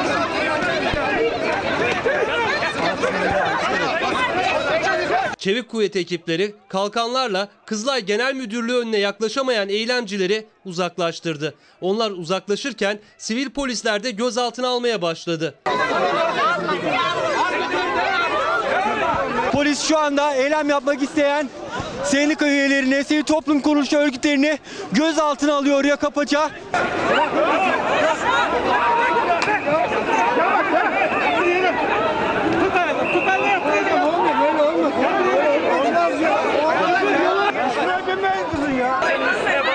Sakin olun ya. Gözaltı yapıyoruz. Kimsenin üstüne. Genç bir kadın sivil polislerce cadde boyu yüzüstü yere yatırıldı. Bir başka eylemci yine polisin sert müdahalesinden kaçamadı.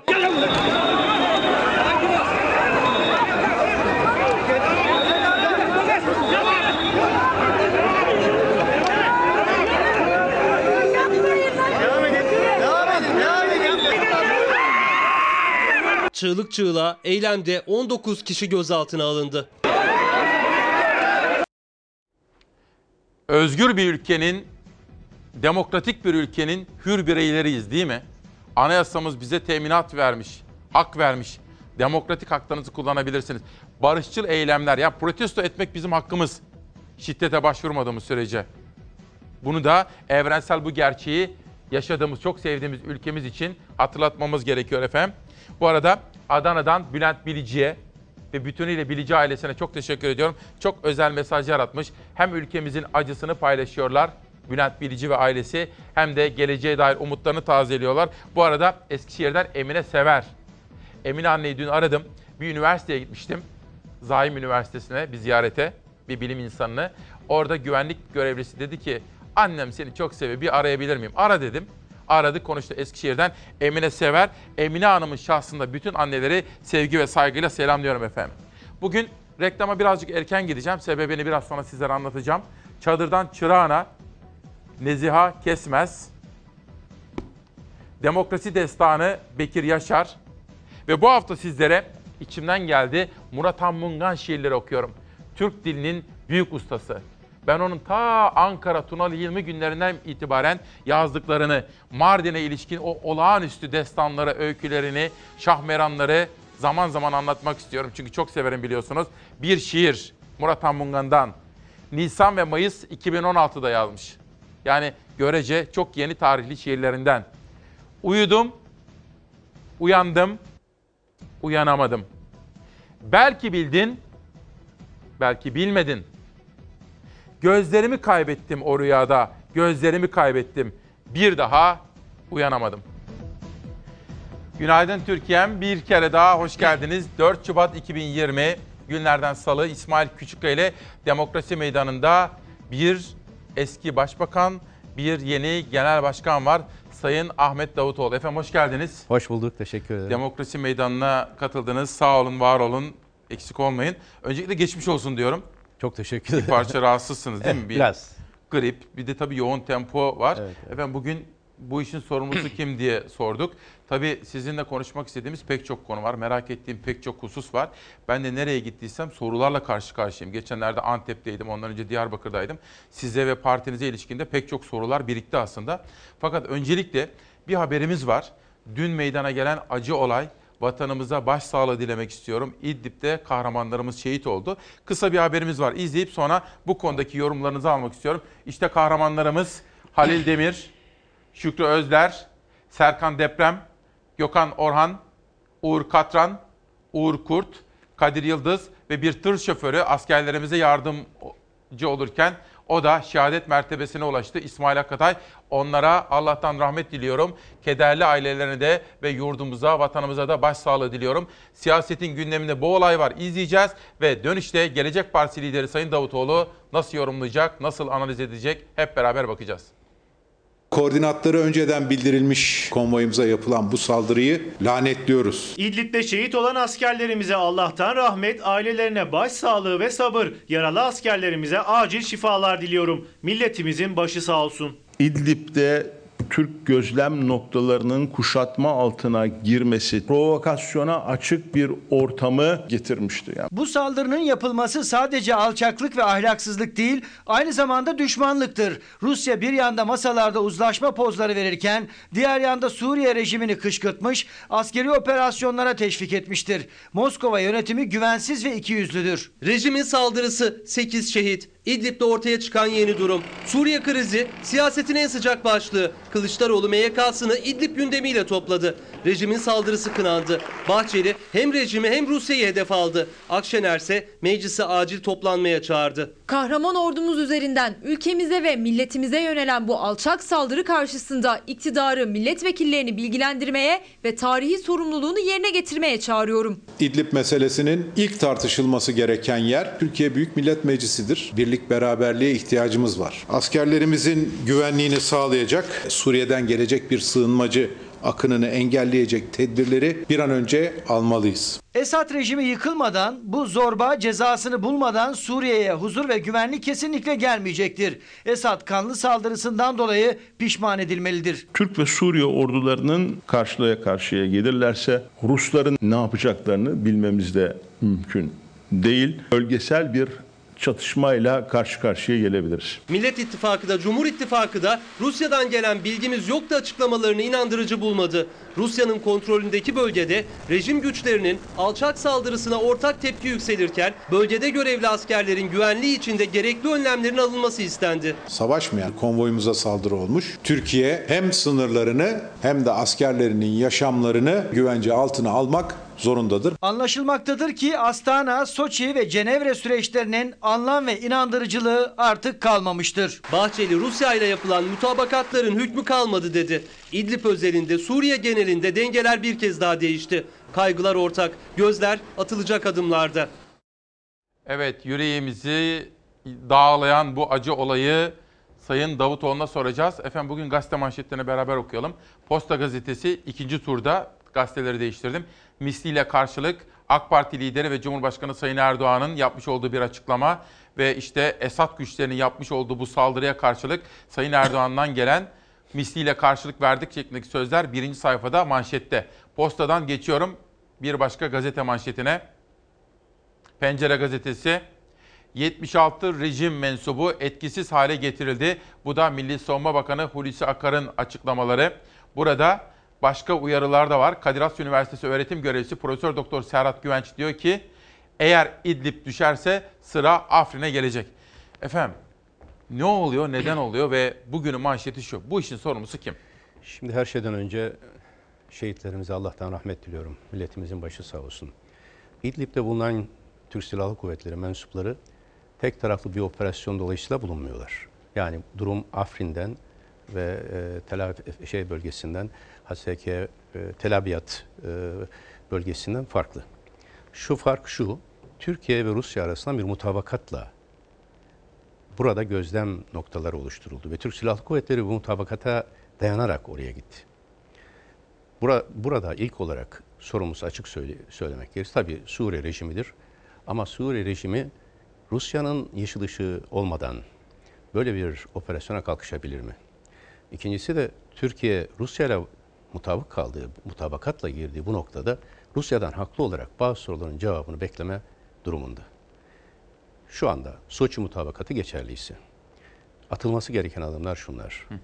Türkiye Rusya'dan resmen bu meselenin araştırılmasını ve gerektiğinde Suriye rejimine karşı ortak bir tavır konusunda talepte bulunmalıdır. Çünkü orada baş, Rus askeri olmuş olsaydı durum farklı olmaz. O zaman Türkiye de ona sahip çıkmak zorundaydı. Çünkü mutabakatla bir misyon yürütülüyor. Rusya burada çok açık bir şekilde, net bir şekilde bu işin sorumlusunun cezalandırılması gerektiği konusunda tavır almak durumunda. Çünkü yapılan sadece Türkiye'ye karşı yapılan bir saldırı değil, dolaylı olarak Rusya'ya karşı da mutabakatın diğer tarafı olan Rusya'ya karşı da yapılan bir saldırı. Böyle görmesi lazım Rusya'nın.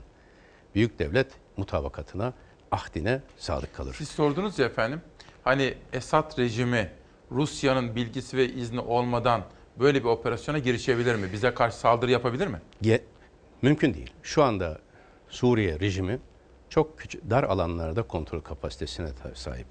Eğer Rusya'nın ve İran'ın açık desteği, Rusya'nın düzenli ordu desteğiyle İran'ın milis desteği olmamış olsaydı Esad'ın şu ana kadar e, ayakta kalması çok zordu. Dolayısıyla Türkiye'nin Rusya'ya bunu sorma hakkı var. Üç konuda Rusya ile masaya oturmak lazım. Bir, bu gözlem noktalarını beraber oturum, oluşturmuştuk. Bir saldırıyı aradık. Bu saldırı hepimize yapılmıştır. Dolayısıyla cezalandırmayı da birlikte yapmalıyız. Ve sorumluları mutlaka ortaya çıkmalı. İki, İdlib bölgesinin diğer bölgelerden farkı şu, orada 400-450 bin kadar insan her an Türkiye mülteci akınıyla gelmek durumunda. Şimdiye kadar bu akınlar konusunda mültecileri kontrol etmek ve Suriye içinde tedbir almak konusunda Birleşmiş Milletler Güvenlik Konseyi'ne yapılan müracaatların tümü hemen hemen Rusya tarafından veto edilmişti. Şimdi Rusya'nın ikinci sorumluluğu şudur. Türkiye Birleşmiş Milletler Güvenlik Konseyi'ne gitmelidir ve bu mülteci akını karşısında bir Birleşmiş Milletler Güvenlik Konseyi kararıyla bu sefer Rusya'nın bunu veto etmemesi lazım. Çünkü kendi mutabakatı, Soçi mutabakatı ve hatta Cenevre sürecinden daha fazla Soçi'ye atıf yapıldı. Rusya eğer samimi ise Birleşmiş Milletler Güvenlik Konseyi'nde böyle bir kararı veto etmemeli ve bu bölge saldırmazlık bölgesi haline getirilmeli. Bir şey. Bu ne kadar gerçekçi efendim sizin bu isteğiniz? Ee, bunu Rusya ile olan tabi mutabakatın e, perde gerisini ben bilmiyorum. O bilgiye vakıf değilim. Ama Rusya eğer bile uluslararası hukuka Birleşmiş Milletler Güvenlik Konseyi'ndeki konumuna hep atıfta bulunuyor. Bunlara saygı gösterirse ve Türkiye ile samimi ise gerçekçi bir taleptir. Bir Bu, oraya dolayısıyla orada sivil halkın korunması ile ilgili bir Birleşmiş Milletler Güvenlik Konseyi kararı çıkarsa Suriye rejiminin bundan sonra yapabileceği bazı atabileceği adımlar adımlar atılamaz hale gelir. Gayrimeşru duruma düşer. Ama üçüncüsü ve en önemlisi. Rusya ile artık sadece kriz yönetmek konusunda değil. Yani şurada bir problem var bunu nasıl yönetiriz konusunda değil. Suriye'de nihai siyasi çözüm konusunu konuşmak lazım. Rusya Suriye'de nihai çözüm, siyasi çözümün ne olacağı konusunda Türkiye ile bir mutabakata varmak durumunda. Eğer Türkiye ile Rusya arasında bir mutabakat olursa bu da P5 ülkeleri diğer daimi üyeler tarafından kabul görür ve uluslararası toplum bunu hızlandırırsa kalıcı çözüm budur. Peki. Yoksa her an riskle karşı Bir karşıya gireriz. Şimdi muhalefetin sıklıkla dile getirdiği bir soru. Uluslararası camiada da konuşuluyor ama bizim muhalefet de söylüyor. Ve bu sabah itibariyle bize gelen mesajlarda da var. Bizim askerimiz orada ne yapıyor efendim? Neden bizim askerimiz Suriye'de? Şimdi e, Türkiye-Suriye sınırı çok hassas bir sınır. Ve tarihin en e, ne diyelim jeopolitik temelinden yoksun sınır. Şehirler, kasabalar bölünerek o sınır oluşturuldu. Böyle bir kırılgan sınır Suriye rejiminin saldırıları sonucunda kendi halkına dönük saldırıları sonucunda e, korunabilir niteliğini kaybettiği zaman Türkiye'nin bu sınırların ötesinde de mültecileri e, sağlıklı bir şekilde karşılamak, bu soruna müdahil olmak ve en önemlisi de kendi sınırını korumak için tedbir alma hakkı var. Türkiye'nin askerin de orada bulunma sebebi askerimizin hem sınırlarımızı sınır ötesi hatlarda e, korumaya çalışmak hem de oradaki sivil halkı İdlib'de tutarak Türkiye yeni bir mülteci hakkının gelmesine engel olmak. Peki. Bir soru daha. Algı mı gerçeklik mi? Size sormak istiyorum. Şimdi kamuoyunda şöyle bir algı var. Bu Suriye meselesi işte bugün Emi Çöleşan da yazmış. Ne işimiz var Suriye'de diye soruyor. Ve aslında Suriye meselesinde sanki Ahmet Davutoğlu sizin Dışişleri Bakanlığı, Başbakanlık danışmanlığınız ve Başbakanlığı döneminizde de hep bu konudaki yapıp etmeleriniz, söylemleriniz gündeme getiriliyor. Bu işin sorumluluğunda sizin Ahmet Davutoğlu'nun payı nedir efendim? Şimdi ciddi siyaset adamları, devlet adamları üstlendikleri yetkiler dolayısıyla sorumluluğu da üstlenirler. Dolayısıyla görev yaptığım dönemde ne yapmış etmişsem bu konuda sorumluluktan kaçmam. Ve buralarda ola ki farklı tercihler söz konusu olmuş, onu da tartışabiliriz. Ancak öncelikle teşekkür ederim. Ee, Başbakanlığı bıraktıktan sonra ana akım medyada diyelim birçok kanal itibariyle ilk defa bir programa katılıyorum. 15 Temmuz gecesi yaptığımız direniş çağrıları dışında. Dolayısıyla üç buçuk yıldır tek taraflı bir propaganda makinesi işledi bana karşı.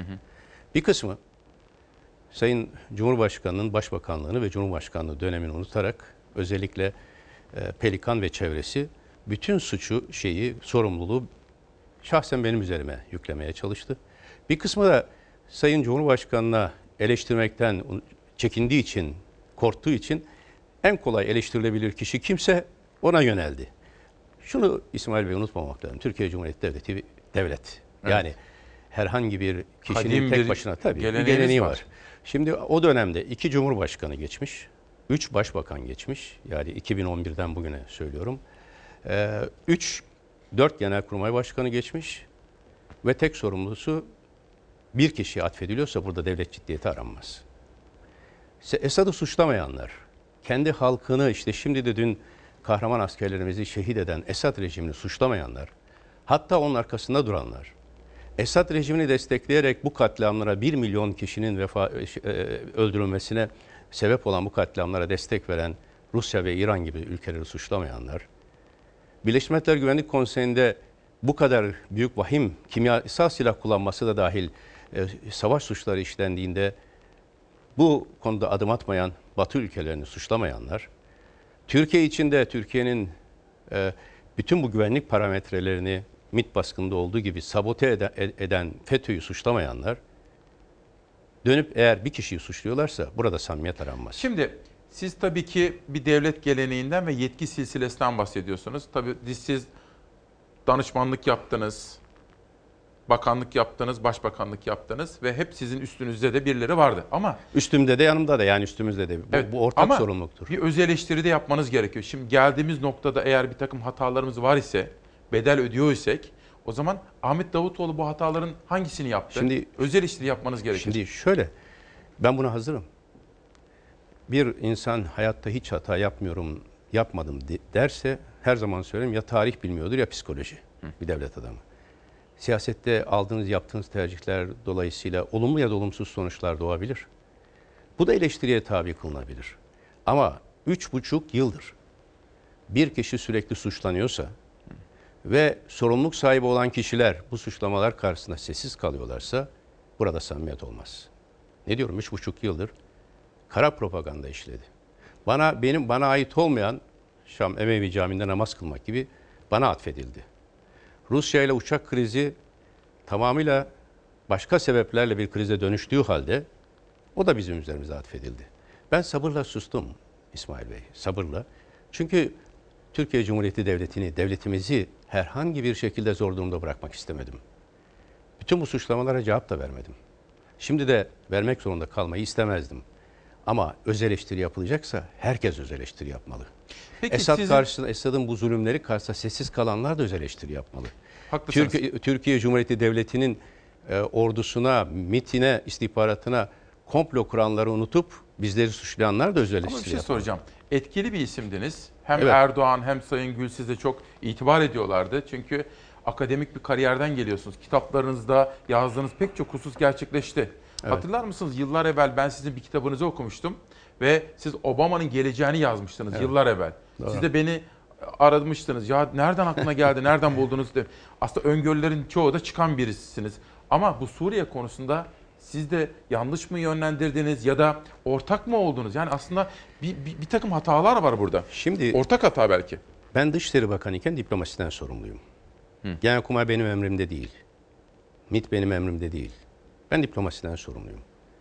Ben Dışişleri Bakanlığı döneminde herhangi bir diplomatik hata yapıldığını e, bizim açımızdan yapılabilecek her şeyi yapmaya gayret ettik. Yapıldığını düşünmüyorum. Ama nerede hata oldu?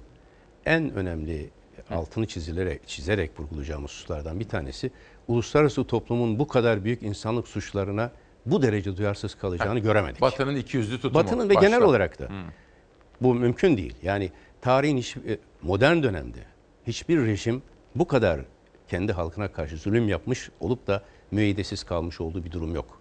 Bunu göremedik. Amerikan sistemi içindeki özellikle 2012'deki başkanlık seçimleri esnasındaki tablo Suriye'de önemli ölçüde etkide bulundu. Bunları bu konularda çok daha kararlı tutum bekledik. Bu konuda bir e, Türkiye'nin bir değerlendirme hatası varsa ama bu değerlendirme hatasının ötesinde bu ülkelerin insani hataları var. Bu konulara sessiz kalma noktasında. Peki belli bir aşama gelir ki İsmail Bey, diplomasi biter, sıcak çatışma başlar. Ve nitekim Suriye'de öyle oldu. O çatışma anında artık soft power dediğimiz yumuşak güçler değil, hard power yani askeri güçler kullanılır. Unutmayın ki bu, bu konularda tedbir alınması gereken hassas dönemde 2012, 2013, 2014'te özellikle FETÖ unsurlarının silahlı kuvvetlerimize ve MİT'e karşı ne kadar alçakça komplolar yaptıklarını da unutmamak lazım. Suriye bunlardan biri mi? Tabii. Öyle MİT, mi? MİT, MİT operasyonu nasıl izah edersiniz? Türkiye'nin sınırın ötesindeki Bayırbucak Türkmenlerine yaptığı yardımı ve Yayla Dağı bölgesinin sınırını korumak için sürdürdüğü çabaları sabote etmekten Peki başka Sayın şey? Başbakan şimdi siz ideolojik bakışı da güçlü bir insansınız. Ve size yönelik eleştiriler içeride ve dışarıda hep şu. Suriye'ye ve dış politikaya bakarken aslında ilk başta çok alkış aldınız. Komşularla sıfır sorun politikası diye girdiniz ve çok aslında sevinç ve coşkuyla karşılandı. Fakat bu Suriye konusunda özellikle belli konularda hayalci olmakla, fantezi dünyasında gezinmekle hatta takıntılı olmakla suçlandınız. Yani şu yeni Osmanlıcı bir bakış açısı bunun da etkisi var mı efendim? Ee, söz konusu değil. Bakın yeni Osmanlıca tabiri ne zaman bize karşı kullanıldı biliyor musunuz? Ee, Avrupa Birliği ile Amerika Birleşik Devletleri Bosna'da Butmir süreci diye bir süreç başlattıklarında ve Boşnakların haklarını göz ardı edecek bir tutum takıldıklarında Türkiye, Bosna Hersek, Sırbistan üçlüsünü kurduk ve ona karşı Türkiye inisiyatifiyle bir barış süreci başladı Sırbistan'la Bosna Hersek arasında. İşte tam o esnada kullanıldı yeni Osmanlıcı tabiri. Eğer yeni Osmanlıcı diye bir tabir, bir kere şunu net söyleyeyim ben tarihten gocanan biri değilim. Osmanlı bizim tarihimizdir, Selçuklu bizim Tabii. tarihimizdir. Ama biz Cumhuriyet çocuklarıyız. Ve Türkiye Cumhuriyeti Devleti'nin çıkarı, ikbali, geleceği her şeyden önemlidir. Bu konuda da hayalcilik suçlamasını kesinlikle kabul etmek söz konusu değil. Stratejik derinlikten bahsettiniz. Evet. Birçok kişi okumadan konuşur. Stratejik derinlikte zikrettiğimiz birçok politika hayata geçirilmiştir. Yani Türkiye, Sırbistan, e, Bosna Hersek üçlüsü. Türkiye, Sırbistan, Hırvatistan, Türkiye, Hırvatistan, Bosna Hersek üçlüsü. Türkiye, Azerbaycan, Gürcistan, Türkiye, Afganistan, Pakistan üçlü mekanizmaları. Bir ara Türkiye, Suriye, Irak üçlü mekanizması. Bütün bunlar bölgede yakın çevremizde barış projeleriydi. Ve bu barış projeleri tarafında da o derece mesafe alındı ki Suriye ile İsrail arasındaki barış görüşmelerine de bizzat ben yürüttüm. Evet. Dolayısıyla sadece bu dış politika e, serüveninin bir kesitini alarak bütününü yargılamaya kalkmak iyi niyetle Peki. izah edilemez. Şimdi efendim geldiğimiz noktada şimdi size bir Esad sorusu sormak istiyorum. Cumhur İttifakı'nı destekleyen kişi ve kurumlardan biri aydınlıkçılar. Dün akşam Doğu Perinçek televizyondaydı. Bilmiyorum NTV, CNN, Habertürk birinde ben izledim. Onu görünce de kaldım biraz. O Türkiye'nin Esad rejimiyle anlaşması gerektiğini söylüyor. Başka da çıkar yolu olmadığını söylüyor. Bugün de Aydınlık Gazetesi böyle bir manşetle çıkmış. Karar Gazetesi de savaş ilanı gibi diyor. Yani geldiğimiz nokta tabii kaygı verici. Ben ülkem adına kaygı duyuyorum doğrusu. Ee, Esad rejimiyle anlaşmak, hükümeti destekleyen aydınlık grubunun bu önerisi bir süre önce MİT Başkanı'nın ya da MİT görevlilerinin bazı temaslarda bulundukları belirtiliyor. Bu akla ve mantığa çok uygun geliyor bize. Size göre nasıl geliyor? Valla herhalde son 17 yıl içinde Esad'la en çok görüşenlerden biri benim. Ee, görevim esnasında değişik sebeplerle 60'ı aşkın ziyaret gerçekleştirdim Şam'a ve Esad'la en yoğun temaslarda bulunduk. Önce ilişkilerimizin yoğunlaşması anlamında büyük bir mesafe kat edildi. Hatırlarsanız sınırları kaldırdık, vizeleri kaldırdık. Tam bir entegrasyon. O da bizim o ziyaretlerin meselemiz. birine ben de geldim. Fenerbahçe Evet, gelmişti oraya doğru. Az Yıldırım Halep, zaman. Halep, evet Halep'te beraber gitmiştik. beraberdik. Aha. E, o dönemlerde bizim eserimiz. Peki ne değişti o dönemlerden Ne değişti sonra? efendim? Değişen şey Esad rejimi. Biz o rejimin karakteristiğini biliyorduk. Ama istiyordu ki o rejim kendi içinde bir evrim geçirerek yavaş yavaş reform içinde dönüşebilsin. Şunu unutmamak lazım. Suriye rejimi bir azınlık rejimidir. %12-13'lük bir toplum bir kesimi ve iki aile mahluf ve Esad aileleri ekonominin ve siyasetin tümünü kontrol ediyor. Yüksek e, üst düzey e, ordu mensuplarının tümü bu %13'lük kesime kesimden geliyor. Dolayısıyla sistemin sürdürülebilirliği ancak ve ancak baskıcı yöntemlerle gerçekleşebiliyor. Biz samimi bir şekilde Suriye'nin toplumun her kesimine açılıp dünyaya açılmasını istedik. Ve çok samimiyetle gayret sarf ettik. Ancak Esad başka bir yol tercih etti. Babasının 80'li yıllarda tercih ettiği yolu tercih etti. Ve bir siyasi liderin kendi halkına yapabileceği bütün savaş suçlarını yaptı. Varil bombaları, e, kimyasal silah kullanımları, kuşatarak aç bırakma suretiyle e, cezalandırma. Bunların hepsi gerçekleşti. Şöyle sormak Şimdi e, biz her zaman Esad rejimiyle o kritik dönemlerde bile yani 2011 Ocağı'ndan Temmuz'una kadar defaatlerce ben Suriye'ye gidip mümkün olduğu kadar ordu kullanmaksızın bu reform taleplerini yerine getirmesi konusunda elimizden gelen çabayı gösterdik. Sorum şu olacak efendim. A- Evet. Şimdi mesela geriye dönseniz, bütün o görev yaptığınız, devleti de etkilediğiniz dönemlerde mesela yapıp şimdi yapmam dediğiniz bir şey var mı? Valla Suriye elimizden geleni yaptık İsmail Bey. Yani Türkiye'nin kapasitesi neyi e, sağlayabilecekse bunları yaptığımıza inanıyorum. Peki. Ama daha farklı e, seyretse, seyretmesini sağlayacak gelişmeler genellikle, ulus, genellikle uluslararası toplumun genel çizgisiyle ilgili olarak Peki yönetmenimden Savaş'tan rica edeyim. Buraya efendim kısa kısa anlamak istiyorum çünkü sizi bulmuşken. Şimdi Milli Savunma Bakanı Akar ve TSK'nın komuta kademesi Suriye sınırında. Bir sıcak çatışma ihtimali görüyor musunuz Sayın Başbakan? Zaten şu anda bir askerlerimiz şehit edildi. Sıcak çatışma Hayır böyle fiilen var. savaş anlamında. Ee, Türkiye ile Suriye'nin topyekun savaşı anlamında e, o e, görmüyorum. Yani Görmüyor bir musunuz? ihtimal düşük ancak bu şekilde e, sıcak çatışmaya dönüşen gerilimler söz konusu olabilir. Peki. İktidarın sözcüsü Çelik, bölgedeki rejim unsurları artık bizim için doğrudan hedeftir diyor. Nasıl yorumlarsınız? Doğru. Çünkü Türkiye bir saldırıya uğramıştır. Askerlerimiz şehit edilmiştir ve bu mutlaka mukabelede bulunması gereken bir Peki durum. Rusya ne yapacak efendim? İşte onun için Rusya ile görüşmek lazım. Peki Rusya ile belki de bir lider düzeyinde değil Tabii mi? tabii, Hemen her temas. düzeyde, her Peki. düzeyde. Şimdi Yeni Şafak'ta bu konuda bir haber var ve Fatih Yaşlı uluslararası hukukun tanıdığı Birleşmiş Milletler üyesi istihbarat şefiyle daha 15 gün önce Moskova'da masada buluşulan egemen bir devletten söz ediyor. Şimdi böyle de bir tabir var efendim. Şimdi diyorlar ki şimdi Esad BM tarafından kabul ediliyor ve işte orası da sonuçta egemen bir ülke. Neden biz bu işlerin içinde böyle müdahale ediyoruz gibi bir yaklaşım da var. Nasıl karşılarsınız? Çünkü e, bin kilometre yakın sınırımız var. Türkiye'nin doğrudan güvenliğiyle ilgili. Kendi güvenliğimiz için. Ve şu da yanlış bir kanaattir. Türkiye müdahale ettiği için Suriye'de bir kriz çıkmış değil. Suriye'de kriz kendi içinde çıktı. Türkiye sınırlarında kontrolü kaybetti Esad. Ondan sonra Türkiye ister istemez sınırlarında bu şekilde güvenlik tedbirleri almak zorunda Bir kaldı. soru daha soracağım efendim. Az önce söylediniz ama bu Emevi Camii'ne gidip cuma namazı kılacağız. O da size atfediliyor. Söz konusu değil. Çıkarsınlar videosunu yok. O kesinlikle böyle Kimin bir ifadem yok. Bakın benim dış politikadaki söylemlerime dikkat edin. Evet seçim dönemi belli coşkular yaşanır. Miting alanlarının gerektirdiği vardır. Ama hiçbir zaman irrasyonel bir diplomasi dili Yani kullanmadım. akıl dışı bir dil kullanmadım. Hiçbir zaman mesela Rusya ile yaşanan krizde de Sayın Putin'le herhangi bir karşılıklı e, eleştirimiz söz konusu olmadı ama o dönemlerde nasıl başka tartışmalar yaşandığına herkes bakmalıdır. Hiçbir siyasi liderle dünyada doğrudan onu rencide edici bir uslup içinde veya bir Türkiye'yi rencide edecek bir uslup içinde Bu, bu bir peki ilişki geliştirmedi. çıktı efendim? Efe- Emevi Camii'ne gidip cuma namazı kılacağız. Şuradan çıktı.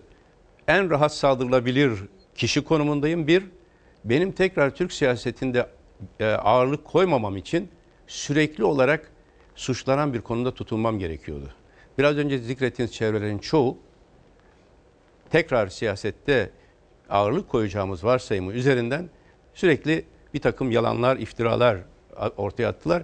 E, kime ait olduğu da belli yani o, konuda e, gerekli açıklamalar da geçmişte Peki. yapmıştım. Kemal Öztürk, Suriye krizinde rejim ve Türkiye askeri güçleri ilk kez açıktan bir çatışma içine girdi. Bu yeni bir aşama demektir. Rusya bize çok büyük yanlış yaptı, kritik bir sürece girdik. Efendim Rusya'ya güvenebilir miyiz? Şimdi Amerika'da, Rusya, Çin bunlar emperyal güçler. Şimdi mesela biz Amerika'ya da güvenmiyoruz çünkü kendi çıkarlarını koruyor adamlar. Rusya da öyle. Biz Rusya'ya güvenebilir miyiz? Güven ilişkisi karşılıklı ilkeler ve çıkarlar üzerine olur. Her zaman söylerim, stratejik dernekte de yazdığım bir meseledir. Türkiye küresel ilişkilerde üç kanatlı bir kuş gibi hareket etmek zorunda. Bir kanat Avrupa Birliği ve Avrupa ilişkileri.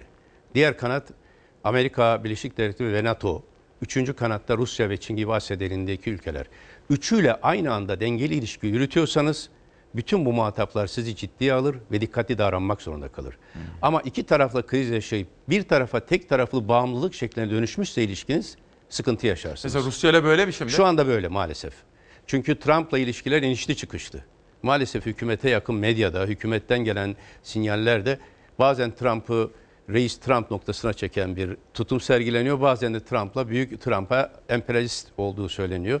Trump yönetiminde Amerika ile iniş çıkış normal görülebilir çünkü gerçekten istikrarsız bir çizgi var.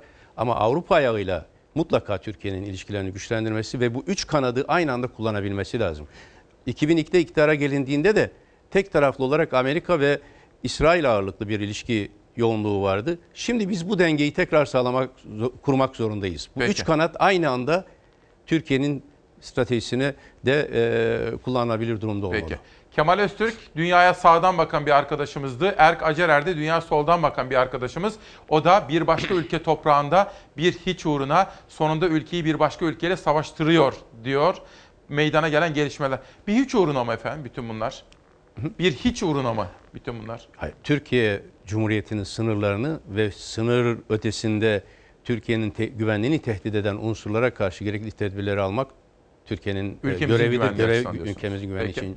Levent. Gültekin, Suriye'de hem toprak bütünlüğünden yanayız deyip hem de rejimin bütünlük sağlama çabalarına karşı durmak ve sonuçta dört şehit vermek. Nasıl bir aklın, nasıl bir politikanın ürünüdür anlaşılır gibi değil. Şimdi biz tabii bir de Suriye'nin toprak bütünlüğü. Biz hani bunu savunma geldik efendim. Sizin buradaki yaklaşımınız ne? Kesinlikle Suriye'nin de Irak'ın da toprak bütünlüğü Türkiye açısından e, mutlak surette korunması gereken stratejik önceliklerdir. Peki, geçelim. Şamil Tayyar, İdlib'deki rejim saldırısı Rusya'dan bağımsız düşünülemez. Sayın Ahmet Davutoğlu, Sayın Başbakan da böyle diyor. Libya denklemi ve Ukrayna ziyaretine mesaj gibi ABD açıkça Rusya sinsice oynuyor. Kanlı ve kirli küresel oyunun ayrı yumurta ikizleri. Aslında vekalet savaşları yapılıyor değil mi orada? Yani kendileri savaşmıyor da birilerini vekil tayin edip savaşıyorlar. Doğru. Soğuk Savaş döneminde iki kutuplu ve karşılıklı kutupların çatıştığı bir tablo vardı. Şimdi ise e, çok boyutlu güçler dengesi içinde her ülkede, her kriz alanında farklı aktörler birbirleriyle karşı savaşıyorlar. Peki. Son bir mesaj sosyal medyadan gelsin. İdlib. Yerel kaynaklara göre çoğu Serakip bölgesinde olmak üzere TSK'nın İdlib'deki 7 gözlem üssü hala ateş altında. TSK topçu ve roket unsurları da aktif karşılık veriyor. Bugün kritik Moskova hala sessiz. Umarım bu karşılıklı tacizler bugün sıcak çatışmaya dönüşmez. Şimdi efendim büyük fotoğrafa baktığım zaman sizin yanıtlamanızı çok istediğim, merak ettiğim bir mesele var. Şimdi bizim ülkemizde 4 milyon Suriyeli var. Ve AK Parti lideri ve Sayın Cumhurbaşkanı'nın yaptığı bir açıklama. 40 milyar dolar da harcadık. Şimdi biz bu sorunu nasıl çözeceğiz sonra ve bu Suriyeliler ne olacak? Bu sorunun nihai ölçüde çözümü siyasal çözümdür. Onun için söyle, e, özellikle altını çizdim. Rusya ile şimdi oturup sadece İdlib'deki bu çatışma konusu değil, bu so- e, şeyin nihai siyasi sürecin nasıl noktalanacağını konu- konuşmak lazım. Çünkü masaya Suriye rejimini ancak Rusya getirebilir. Türkiye'de muhalif unsurları getirir ve karşılıklı olarak bir mutabakat söz konusu olduğunda nihai çözüme gidilebilir. Şu anda Türkiye'nin mümkün olan en kısa sürede bütün güçlerle, aktörlerle görüşerek nihai siyasi çözüm konusunda çalışmaları yoğunlaştırmak lazım. Aksi takdirde İdlib'de 400-450 bin yeni mültecinin her an gelebileceği baskı altında olduğu bir konjektürde Türkiye'deki mültecilerin geri dönmesini bek- beklemek çok zor. Mutlaka bir geçiş süreciyle Suriye'de bütün tarafların katıldığı yeni bir siyasal sistemin oluşturulmasına dönük olarak çalışmalara ağırlık vermek lazım. Peki. Ve var olan kriz yönetme e, döneminden çıkıp bir düzen inşa etme konusunu Rusya başta olmak üzere bütün taraflarla görüşmek lazım. Peki. Şimdi efendim bu konuyu şimdilik bir tarafa bırakmak istiyorum. Siz şu anda bir partinin genel başkanısınız. Gelecek Partisi liderisiniz. Biz siz ama aslında AK Parti'nin de kurucularındandınız. Orada çok etkiliydiniz. Sayın Gül'e yakın çalıştınız, Sayın Erdoğan'a yakın çalıştınız, danışmanlık ve ülkede Türkiye Cumhuriyeti'nin başbakanlığını yaptınız. Şimdi en çok merak ettiğim sorulardan biri. O günlere döndüğümüzde siz aslında seçim kazandınız. Yani benim milletim size yüzde 48,5 oy verdi. 49,5. 49,5 ha. Yüzde 49,5 oy verdi. Ve size Sayın Erdoğan bırak dedi, siz de bıraktınız. Buna ilişkin bir dosya var, bunu merak ediyorum. Bırakmasaydınız orada, bu milli iradeye sahip çıksaydınız, acaba ne olurdu? Bunu sormak istiyorum ama Zafer Söken bir dosya hazırladı bunu. Şöyle hafızaları tazeleyelim efendim. Gelecek Partisi lideri eski Başbakan Ahmet Davutoğlu'na soracağız. O günlerde başbakanlığı bırakmasaydı ne olurdu? Genel başkan adayı olarak girecek arkadaşımız Dışişleri Bakanımız Konya Milletvekilimiz Ahmet Davutoğlu kardeşimdir.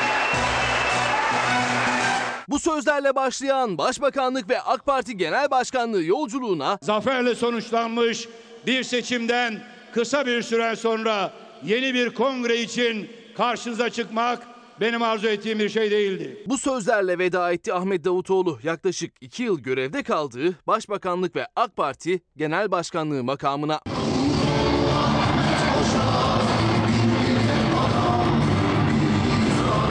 Ağustos 2014'te Başbakan Recep Tayyip Erdoğan'ın Cumhurbaşkanı seçilmesiyle yerine kimin geleceği, partiyi kime emanet edeceği konuşuldu. Günler sonra halefini bizzat Cumhurbaşkanı Erdoğan açıkladı. 62. hükümetinin başbakan adayı da belki biraz acele ediyorum ama aynı şekilde mevcut Dışişleri Bakanımız Konya Milletvekilimiz Ahmet Davutoğlu. 8 Ağustos 2014'te başladı Davutoğlu döneme. Bir yıl seçimsiz dönemdi. 2015'te ise Türkiye iki genel seçim gördü. Haziran seçiminde kimse tek başına iktidar olamadı. Koalisyon da kurulamadı ya da kurulmadı. 1 Kasım 2015'te Türkiye bir kez daha sandık başına gitti. AK Parti 1 Kasım sonuçlarıyla yeniden %49 oyla iktidara geldi. Başında da Ahmet Davutoğlu vardı. Hoca 2015 sonları ve 2016 yılının başında Cumhurbaşkanı ile Başbakan arasında uyuşmazlık olduğu iddiaları hep dile geldi. O iddialar Mayıs 2016'da ete kemiğe büründü. Birbirimizin onurunu ve hukukunu koruyamazsak milletimizin onur ve hukukunu da koruyamayız. Davutoğlu AK Parti'yi olağanüstü kongreye götürdü. Görevini bıraktığını bu manidar sözlerle duyurdu. Yeni bir kongre için karşınıza çıkmak benim arzu ettiğim bir şey değildi. Davutoğlu'dan sonra başbakanın kim olacağını konuştu Türkiye. Haftalar sonra belli olan isim Binali Yıldırım'dı. Özellikle başkanlık sistemi tartışılırken Cumhurbaşkanının yetkileri konusunda tartışmalar vardı. Davutoğlu'nun görevi bırakması da tartışmalara dahildi. İsmail Küçükkaya'nın Başbakan Yıldırım'a sorduğu soruya aldığı yanıtta günlerce konuşuldu. Başbakanı görevden alabiliyor mu Cumhurbaşkanı? Bizde aldı. Nasıl alıyor? Davutoğlu'nu aldı bence. Nasıl alır ya? Sen nasıl böyle düşünürsün? Yani Davutoğlu parti olağanüstü kongreye gitti ve aday olmadı. Şimdi Sayın Binali Bey de öyle dedi. Nasıl böyle düşünürsün dedi ama.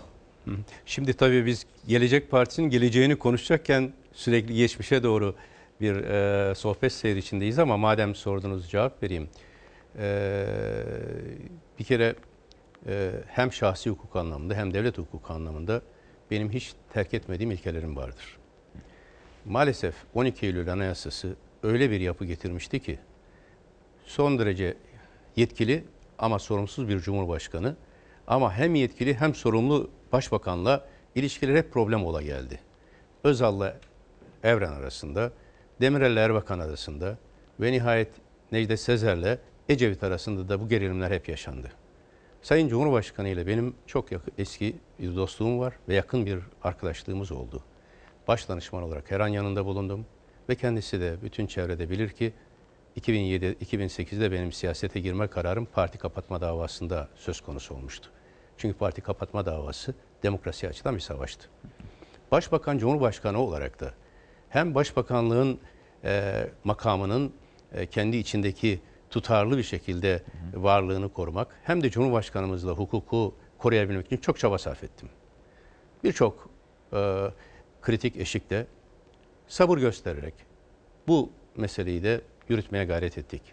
Ancak 2016 baharında yani 1 Kasım seçimlerinden sonra %49,5 gibi büyük bir halk desteğiyle Türkiye 4 yıl seçimsiz bir dönem başlatıp ekonomideki reformları, hukuktaki reformları yapabilecekken çok ciddi görüş ayrılıkları ortaya çıktı ve bir takım çevreler bu görüş ayrılıkları üzerinden Cumhurbaşkanı Başbakanın ilişkilerini bozacak şekilde devreye girdiler. Bunları herkes biliyor kamuoyu artık. Şeffaflık yasası, siyasi etik yasası, imar yasası, düşünce özgürlüğü ile ilgili bazı konular. Ve bu bir noktaya e, geldi. Ve bu görüş ayrılıklarıyla birlikte çok e, e, uyumlu bir şekilde çalışma şartları önemli ölçüde kaybolmaya başladı. Ama esas itibariyle e, benim bu kararı almama sebep olan husus Yine kamuoyu malum aslında bunlara çok da tekrar tekrar dönmek istemiyorum gerçekten. Önemli olan Türkiye'nin geleceğine bakmak lazım. Ben yurt dışındayken hani o konuşmada Er Refik Kablet, Tarik Refik ve yol arkadaşlığı yoldan öncedir derken ifade ettiğim arkadaşlarımızın MKYK'da benim yetkilerimi kısıtlayan bir karar almaya almak için imza toplamaları. Ve bu da tabii Cumhurbaşkanı'nın e, bilgisi dahilinde olması bir tercih yapmak zorunda bıraktı beni. Ve orada Türkiye'nin e, geleceği, ekonomisinin, siyasetinin geleceğini 2001'de Ecevit'le Sezar arasında yaşanan gerilimde olduğu gibi tehlikeye atmamak için bir fedakarlık yapmak gerektiğinde başbakanlık makamını bırakmanın en doğru karar olduğunu düşündüm. İşin esası budur. Şimdi geriye döndüğünüzde de doğru karar mıydı? Ben geriye dönüp tekrar tekrar muhasebe, muhasebe ders almak için veya bir sonuç çıkarmak için yapılır ama sürekli geriye dönük yaşamak siyasette insanı e, bir takım psikolojik girdabın içine sokar. Ben geriye bakmıyorum artık. Geleceğe bakıyorum. Onun için partimizin adı Gelecek Partisi. Hı hı. Sormamış olsaydınız da bu konulara girmeyi hiç arzu Ama şöyle etmezdim. efendim bakın ben şimdi sizin partinizin adı Gelecek Partisi ya. Geleceğe yürümek için geçmişteki bazı bagajlardan Tabii. da kurtulmak gerekiyor ya da açıklama yapmak. Çünkü ben nereye gittiysem sizi ve Babacan'ı da bana çok soruyorlar. Ve herkes de bu şeyleri beklemesi. Babacan geldiğin zaman da ona da soracak isimlerim var. Bu dört isim senin yanında mı diye soruyorlar mesela. Onun yanında mı? O dört isim onun yanındaysa başka bakacaklar değilse. Mesela böyle. Bunları merak ediyorum. Mesela bakın. Şimdi Murat Sabuncu'ya verdiğiniz bir röportajdan sonra kısa kısa açıklar mısınız onları? Erdoğan'ı geziye götürmek istedim gelmedi. Bu nedir efendim? Ne demek? Şimdi o, o bir sohbetten çıkartılan bir röportaj değildi. Hı hı. Bir e, sohbet esnasında sorulan bir soruyor. Gezi olayları esnasında oradaki ilk daha o e, kamu düzeni bozan aşamaya geçmediği noktalarda onlarla temas kurmanın doğru olacak kanaatindeydim. Ve nitekim bazılarıyla da görüşerek mümkün olduğu kadar tansiyonu düşürmeye çalıştım. Türkiye'de e, düşünce özgürlüğü, efendim gösteri özgürlüğü var. Ama bunun kamu düzeni bozmayacak şekilde gerçekleşmesi lazım. O aşamalı ilk aşamalarda bu temaslar sağlanabilmiş olsaydı ben daha sonraki e, bazı acı olayların yaşanmayacağını düşünüyordum ve bu konuda gayret sarf ettim. Onu ifade etmek istedim. Ha, Bülent Arınç ve AK Parti'de böyle düşünenler de vardı. Zaten Erdoğan'a da söylediler bunu aslında. Gidelim efendim konuşalım gençlerle Tabii, tabii. Yani bunlar şimdi yalnız bunlar artık tekrar tekrar ne oldu Kısa diye kısa birer cümle birer cümle. 17 Aralık süreci yaşadık.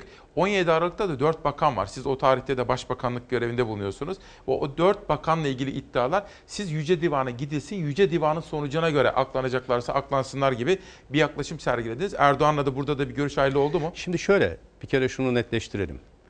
Bir 17-25 Aralık hain bir terör örgütünün meşru seçilmiş başbakana karşı giriştiği bir komplodur. Bunu hiç kimse tartışamaz. Bu konuda benim de kanaatim hem elimdeki istihbari bilgilere dayalı olarak o zaman hem de yaşadığım süreçler itibariyle kesindir.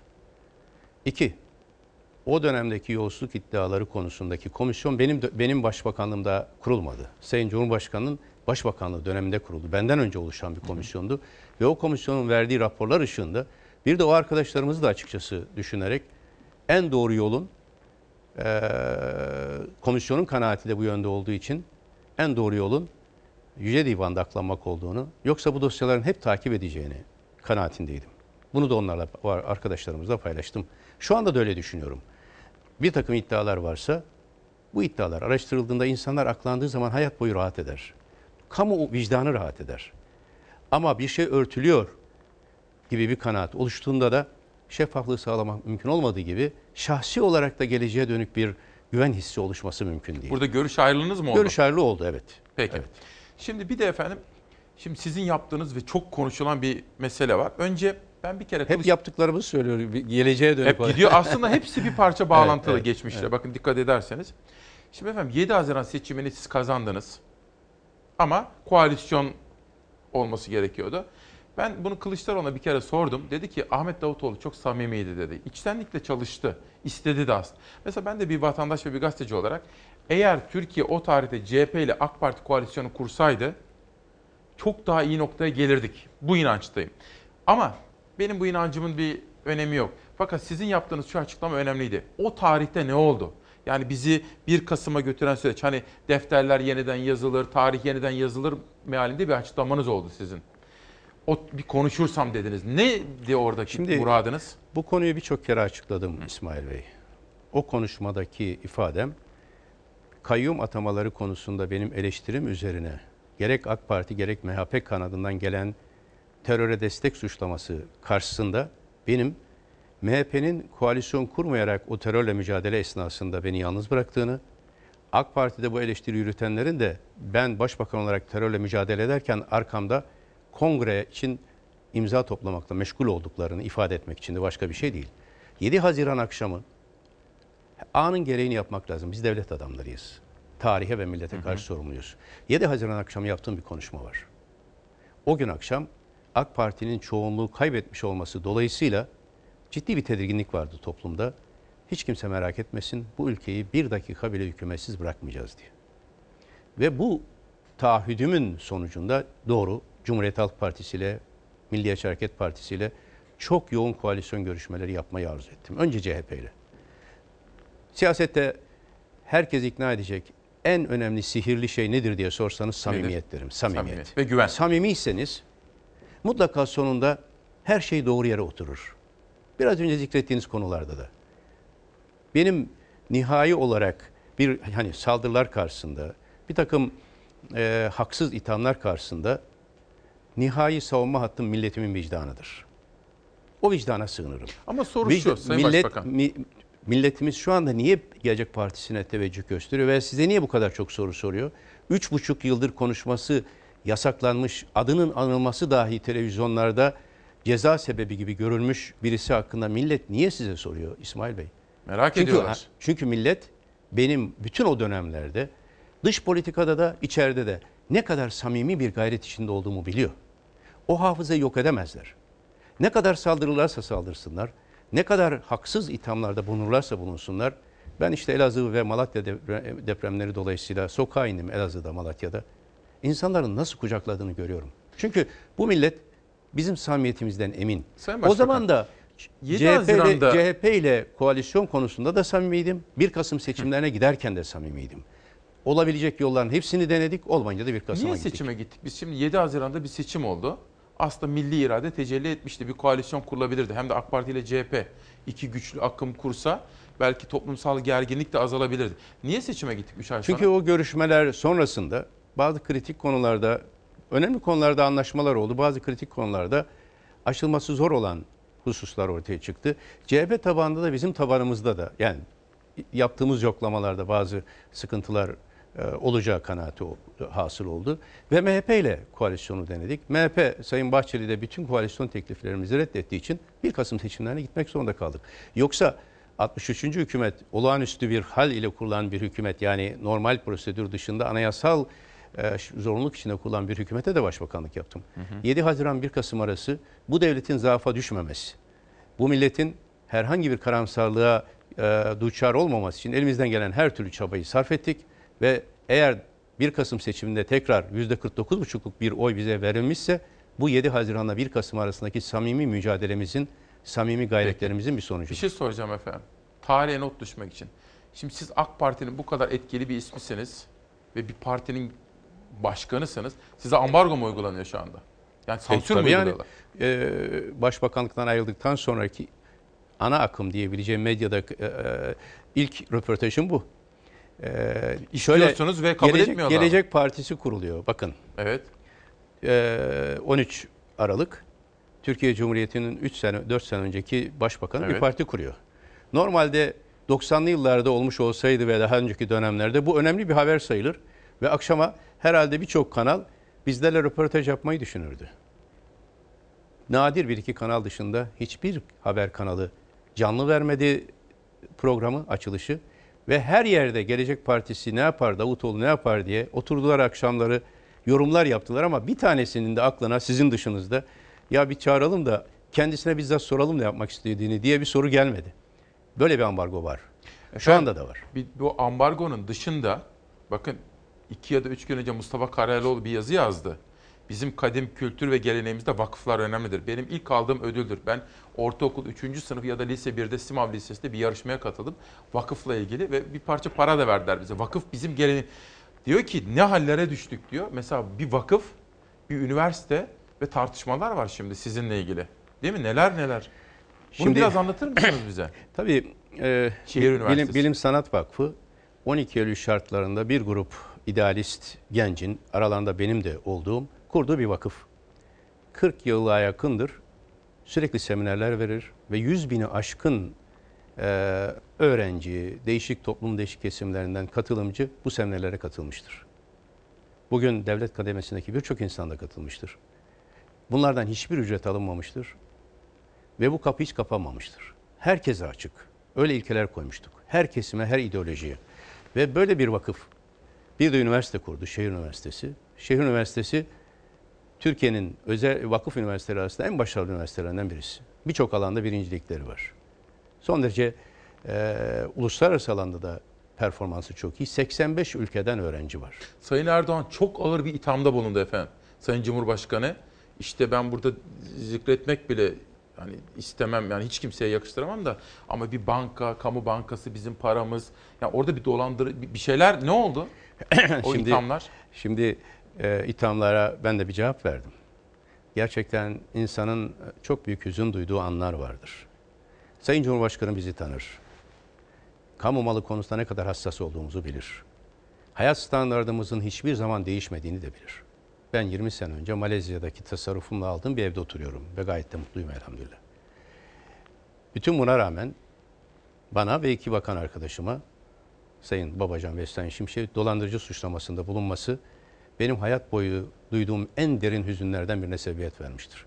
Ve bir cevap vermek zorunda kaldım.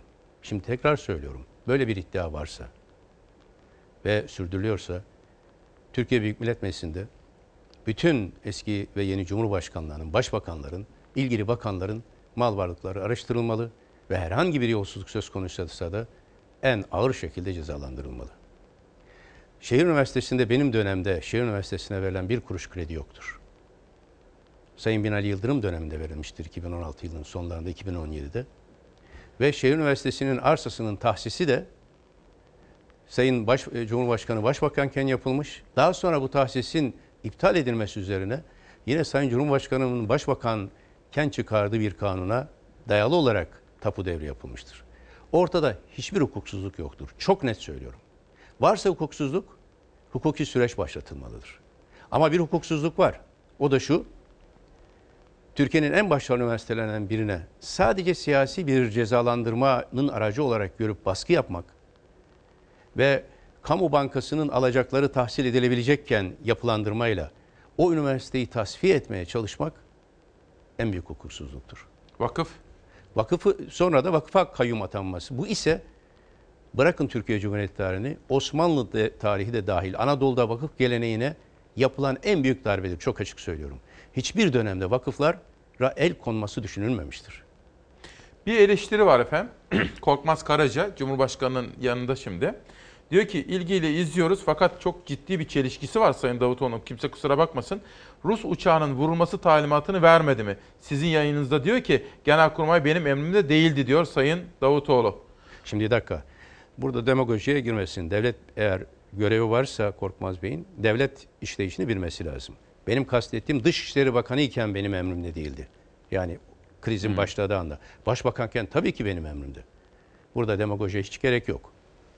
Ama o gün ne yaşandı devlet kayıtlarında vardır. Ve bu konuda da bir Suriye bağlamında bir kitap çalışması da yapmayı düşünüyorum. Çünkü artık bu ithamlar haddi aştı. Kitap mı yazıyorsunuz? Evet birçok. Ben genelde sabahtan öğleye kadar akademik çalışma yaparım hala düzenli olarak. Bu Rus uçağın düşürmesi Altı, de var mı orada? Yani Suriye ile ilgili bütün konular. Altı e, kitap yayınladım. Birisi İngilizce. İngilizce kitap da bu ay çıktı. Oradaki o gün yaşananları herkes biliyor. O gün o krizde sebebiyet veren şey krizin tırmanmasına benim Sayın Genelkurmay Başkanı'nın bu haberi iletmesi ilettiği zaman kesinlikle bir Rus uçağını düşürdük açıklaması yapılmaması, bir uçağın kimliği belirsiz bir uçağın sınırımıza yakın bir yerde düştüğü açıklaması yapılması ve Rusya ile özel ve askeri kanallarla önce sonra da siyasi kanallarla görüşerek bunu Rusya ile halledelim talimatı verdim ben Genelkurmay Başkanı'na. Ama maalesef bu talimat verildiğinden 10 dakika sonra Cumhurbaşkanlığından bir Rus uçağını düşürdük açıklaması geldi. Biz daha gizli diplomasiyle Rusya ile bu konuyu konuşup Rusya'nın e, onurunu da göz önüne alacak bir formül üzerinde çalışacakken bu açıklama Rusya'nın sert tepkisine sebebiyet verdi Sayın Putin aynı gün içinde. Benim Rus uçağını düş düşürme talimatı değil, angajman talimatı. Evet Türkiye Cumhuriyeti Devleti'nin angajman talimatını başbakan verir. Bunu da Genelkurmay Başkanı'nın bir talebi üzerine bu açıklamayı yaptım. Çünkü Sayın Genelkurmay Başkanı pilot ile ilgili yapılan bu tür spekülasyonların silahlı kuvvetlere, silahlı kuvvetlerinin sınır koruma kabiliyetini ve iradesini zayıflatacağını söylediği için bir açıklama yapmak zorunda kaldım. Hiç kimse silahlı kuvvetleri ni e, mahkum etmesin veya onun üzerine gitmesin. Bu konularda karar hükümet veriyor. Biz veriyoruz anlamında. Peki. Bunları e, hiç karışamam. Ben şu bana yapılanı kimseye yapmam İsmail Bey. Benim yanımda çalışanların yaptıkları, başa, elde ettikleri başarıları sahiplenip benimle birlikte çalışanların olabilecek bazı olumsuzlukları onun üzerine yıkma gibi bir e, devlet ahlaksızlığını ben yapmam. Ama bana karşı böyle bir ahlaksızlık yapılıyor, yapılmaya devam ediyor. Şimdi efendim eksik olmayın. Ben aklımdaki her soruyu soruyorum ve siz de yanıt veriyorsunuz. Pek çok mesele aydınlanıyor. Bir şey daha Ama merak... hala Gelecek Partisi'ne Şimdi, gelemedik. Tam onu soracağım. Şimdi geldik. Aslında hepsi Gelecek Partisi ile ilgili. Çünkü geleceğimiz için önce ayaklarımızın sağlam basması gerekiyor. Şimdi hep şunu düşünüyorum. Şimdi Ahmet Davutoğlu ben sizinle yaptığım o temasları, röportaj hepsini böyle düşünüyorum. Sayın Erdoğan'ın ne kadar yanındaydınız. Niye bir parti kurdunuz? AK Parti'den niye ayrıldınız efendim? Şimdi anın gereği var. Yani zamanın gereğini yapmak önemli. Başbakanken başbakanlığın gereğini yapma, yapmaya gayret ettim. Başbakanlıktan ayrıldıktan sonra da AK Parti milletvekili olarak işlerin düzgün bir şekilde gitmesi, özellikle 15 Temmuz sonrası dönemde bu hain terör örgütünün yıkmaya çalıştığı devlet yapısının sağlam zeminler üzerine oturtulması için Sayın Cumhurbaşkanı ile 5 kez farklı dönemlerde e, e, görüştük ve kanaatlerimi ifade ettim. Bunun içinde yeni anayasa e, paketi de vardı 2016'nın sonunda. Bütün bu görüşler, görüşmelerde de kendisine gerek AK Parti'nin geleceği, gerekse Türkiye Cumhuriyeti'nin geleceği konusundaki kaygılarımı ifade ettim. Hep bekledim ki bir takım e, düzenlemeler, düzelt, e, iyileştirmeler yapılır. Mümkün olmadı. 31 Mart seçimlerinden sonra 22 Nisan'da bir manifesto yayınladım. Ve Cumhurbaşkanı'na özel oturum, özel görüşmelerde arz ettiğim, aktardığım hususların tümünü manifestoda kamuoyuyla paylaştım. Çünkü artık özel görüşmelerin faydasına inanmamaya başladım. O görüşme orada kalıyor ama AK Parti'nin dokusu süratle bozuluyordu. Hem yolsuzluklar anlamında bozuluyor hem de toplumun değişik kesimlerini kuşatma anlamında bozuluyordu. Daha sonra da birçok şehirde konuşmalar yaptım. Buna cevap 13 Eylül'de geldi. O hafta içinde ihraç talebiyle disipline sevk edildik ve biz istifa ettik. Bir itiraz sürecinden sonra istediğimiz gelişmeler olmayınca yeni bir siyasi hareketi başlatmak zarureti hasıl oldu. Kaçınılmaz mı oldu? Kaçınılmaz tabii. Ben başbakanlıktan ayrılırken e, yeni bir siyasi hareket başlatma ihtiyacı doğmaması için neredeyse dua ederek ve gerekeni yaparak ayrıldım. Ama eğer Türkiye bir krizdeyse ki derin bir kriz yaşıyoruz. Eğer temel hak ve özgürlüklerde biraz önce zikrettiğimiz vakıflara, vakıfa kayım atanması gibi çok ciddi e, kayıplar yaşanıyorsa, eğer hukuka güven kalmamışsa, eğer toplumda psikolojik olarak güven unsuru zayıflamış ve değişik toplum kesimlerinin birbirlerine olan güveninde sarsılmalar yaşanmışsa, işte o anda bir siyasi yeni bir siyasi hareket başlatmak bir zarurettir. Bir krizin içindeyiz Tabii. 13 diyorsunuz. Eylül'den itibaren toplumun değişik kesimleriyle de görüşerek o gün açıkladığım süreçte 3 odakta çalıştık. Bir odak parti programı ve tüzük. İkinci odak iyi bir ekip çalışmasıyla kurucular kurulunun oluşması. Üçüncüsü de isim ve logo. Ve 3 ay içinde hem şu anda herhalde okuyan herkesin takdir ettiği ve sonrasında da çok ciddi e, akademisyenlerden, aydınlardan takdir aldığımız çok sağlam bir parti programı çıkardık. Bir şey soracağım efendim. Tam Hem yeri geldi. Çok Türkiye'nin en kapsamlı kurucular kurulu heyetini oluşturduk. Şimdi sizi iyi tanıdığım için kitaplarınızı da çok okudum. Ee, İslamcı desem size siz kabul eder misiniz siz tanımla? Ya da partinizin İslamcı temelleri mi olacak? Şimdi ben bu tabiri hiçbir zaman kullanmadım. Ben Müslümanım. Osmanlı tarihi nasıl sorduğunuz soru ona atfen söylüyorum. Tarihimin bir parçasıysa Müslüman olmak da benim kimliğimin ana unsurlarından biridir. Bundan hiç gocunmadım. Dünyanın her yerinde de akademisyen olarak, siyasetçi olarak bu kimliğimin gereğini yaparım. Ama hiçbir zaman da İslam kelimesinin arkasına cı eklenmesini kabul etmedim. Politik İslam? Politik İslam'ı da kabul etmedim. Müslümanların yaptığı siyaset olabilir. Ama bu sadece Müslümanlarla da sınırlı değil. Şu an şu anda çok ilginç bir şey söyleyeceğim. Bu e, cevap teşkil edecek. 152 kurucu e, üyemiz arasında Türkiye Cumhuriyeti tarihinde ilk defa bir Ermeni, bir Rum ve bir Süryani kurucumuz var. Ve bizim için onlarla beraber olmak e, dini bir gereklilik değil, insani bir gereklilik. Ve bu ülkenin vatandaşları olarak hepimiz aynı sorumlulukları taşıyoruz. Ve Türkiye Cumhuriyeti tarihinde ilk defa bir partinin başkanlık kurulunda, parti başkanlık kurulunda bir Ermeni vatandaşımız, dostumuz Etiye Mahçupyan Genel Başkan Yardımcısı. Başka hiçbir partide şu ana kadar gayrimüslim bir vatandaşımız Genel Başkan Yardımcısı statüsünde bir vazife yapmadı. Ki Etiyen Mahçupyan sizin başbakanlık döneminde danışmanlığınızı Tabii tabii yapmıştı. tabii. Çok saygın bir akademisyendir. Entelektüel bir isim. Tabii. Çok üst düzey bir Aynı entelektüel. şekilde e, Rum ve Süryani vatandaşlarımız da var.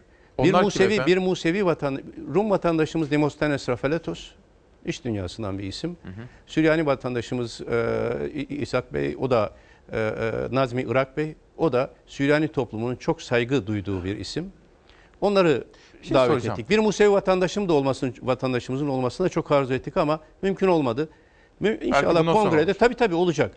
Yani bizim kurucular kurulumuz bırakın bir ideolojik dar bir ideolojik kalıbı Türkiye'nin şu anki Türkiye'de şu ana kadar ki partilerde hiç görülmeyen bir çeşitliliğe sahip.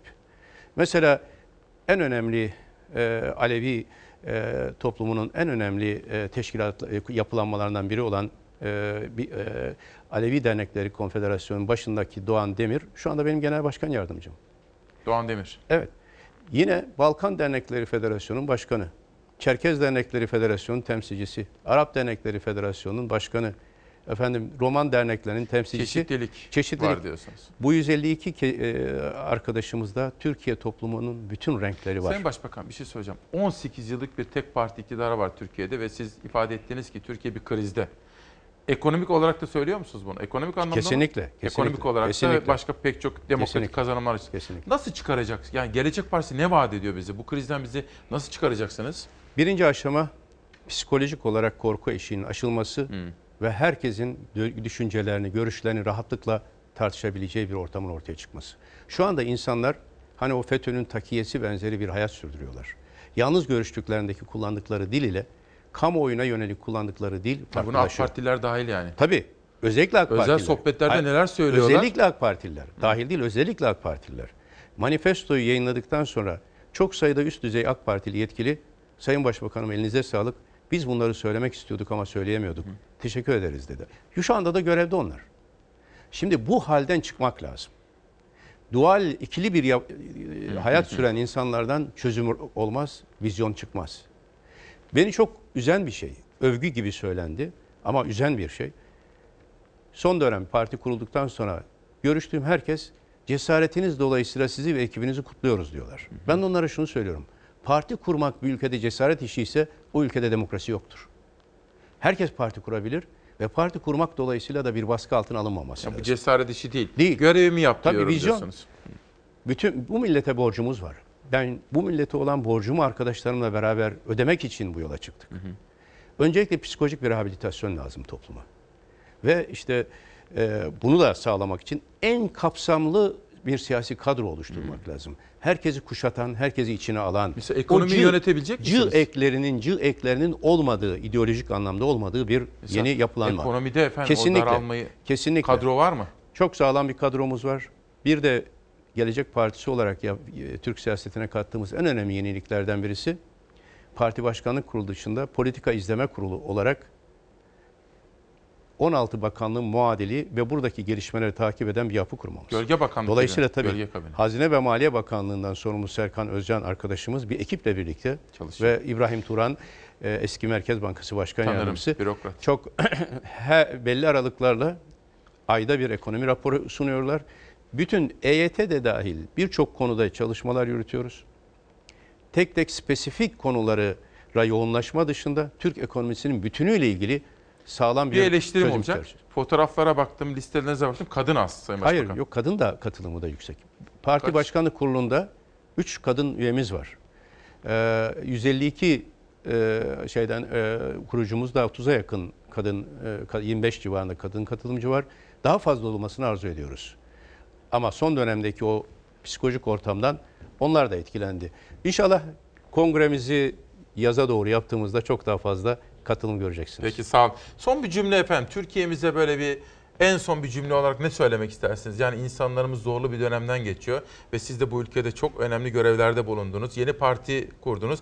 Türk siyasi hayatına hayırlar, uğurlar getirmesini diliyorum ben. Demokrasi Meydanı'na katıldığınız için çok teşekkür ediyorum. Ve son sözü size bırakayım. Şöyle, neyi kaybedersek kaybedelim telafi edebiliriz. Bir tek şey hariç ümit. Ümidimizi kaybetmememiz lazım ve bu ümidi e, Türkiye'nin geleceğine bir vizyon olarak ortaya koyacak olan kadroda Gelecek Partisi'dir. Gelecek geliyor diyelim. Peki çok teşekkür Ben efendim. teşekkür ederim. Sağ olun Sağ Sayın Başbakan. sağ olun, efendim izin verirseniz ben Sayın Başbakan'ı uğurlayacağım. Aranıza günü kapatmak üzere geri geleceğim. 4 Şubat 2020 Salı sabahında da İsmail Küçükkaya ile Demokrasi Meydanı'nda işte böyle bir sabah, böyle bir akış bizi bekliyordu. Sürprizlerle dolu sabahlardan biriydi. Açık söylemek gerekirse zor sabahlardan biriydi efendim. Çünkü 8 şehidimiz var. İnsanın duygusunu çok etkiliyor. Acısını yüreğinde hissediyor insan. Ama üstesinden beraber geldik. Şairin dediği gibi insan acısını insan alıyor.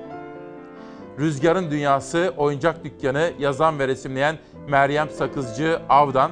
O da bu çocuk kitabını yazmış, imzalamış ve bana yollamış. Altın Yıllar Fethi Karaduman çağdaş Türkiye Cumhuriyeti'nin yapılanmasını anlatmış. İsmail Küçükkaya ile Çalar Saat'te. Ve şair, şiir ve şehir Arif Nihat Asya'nın izinde Adana, Songül Kundakçı Cansız'ın bu kitabı da yine bu sabah Çalar Saat'te. Murat Han Mungan, hani diyoruz ya gönül gözü, gönül dili, bir de gönül kapısı var. Şair Murat Han Mungan, Mart 2016'da yazdığı bir yazıda diyor ki, o kadar uzak ki, geçmişin gönül kapısı o kadar uzak ki, artık olmuş mu olmamış mı hatırlamaya o kadar uzak.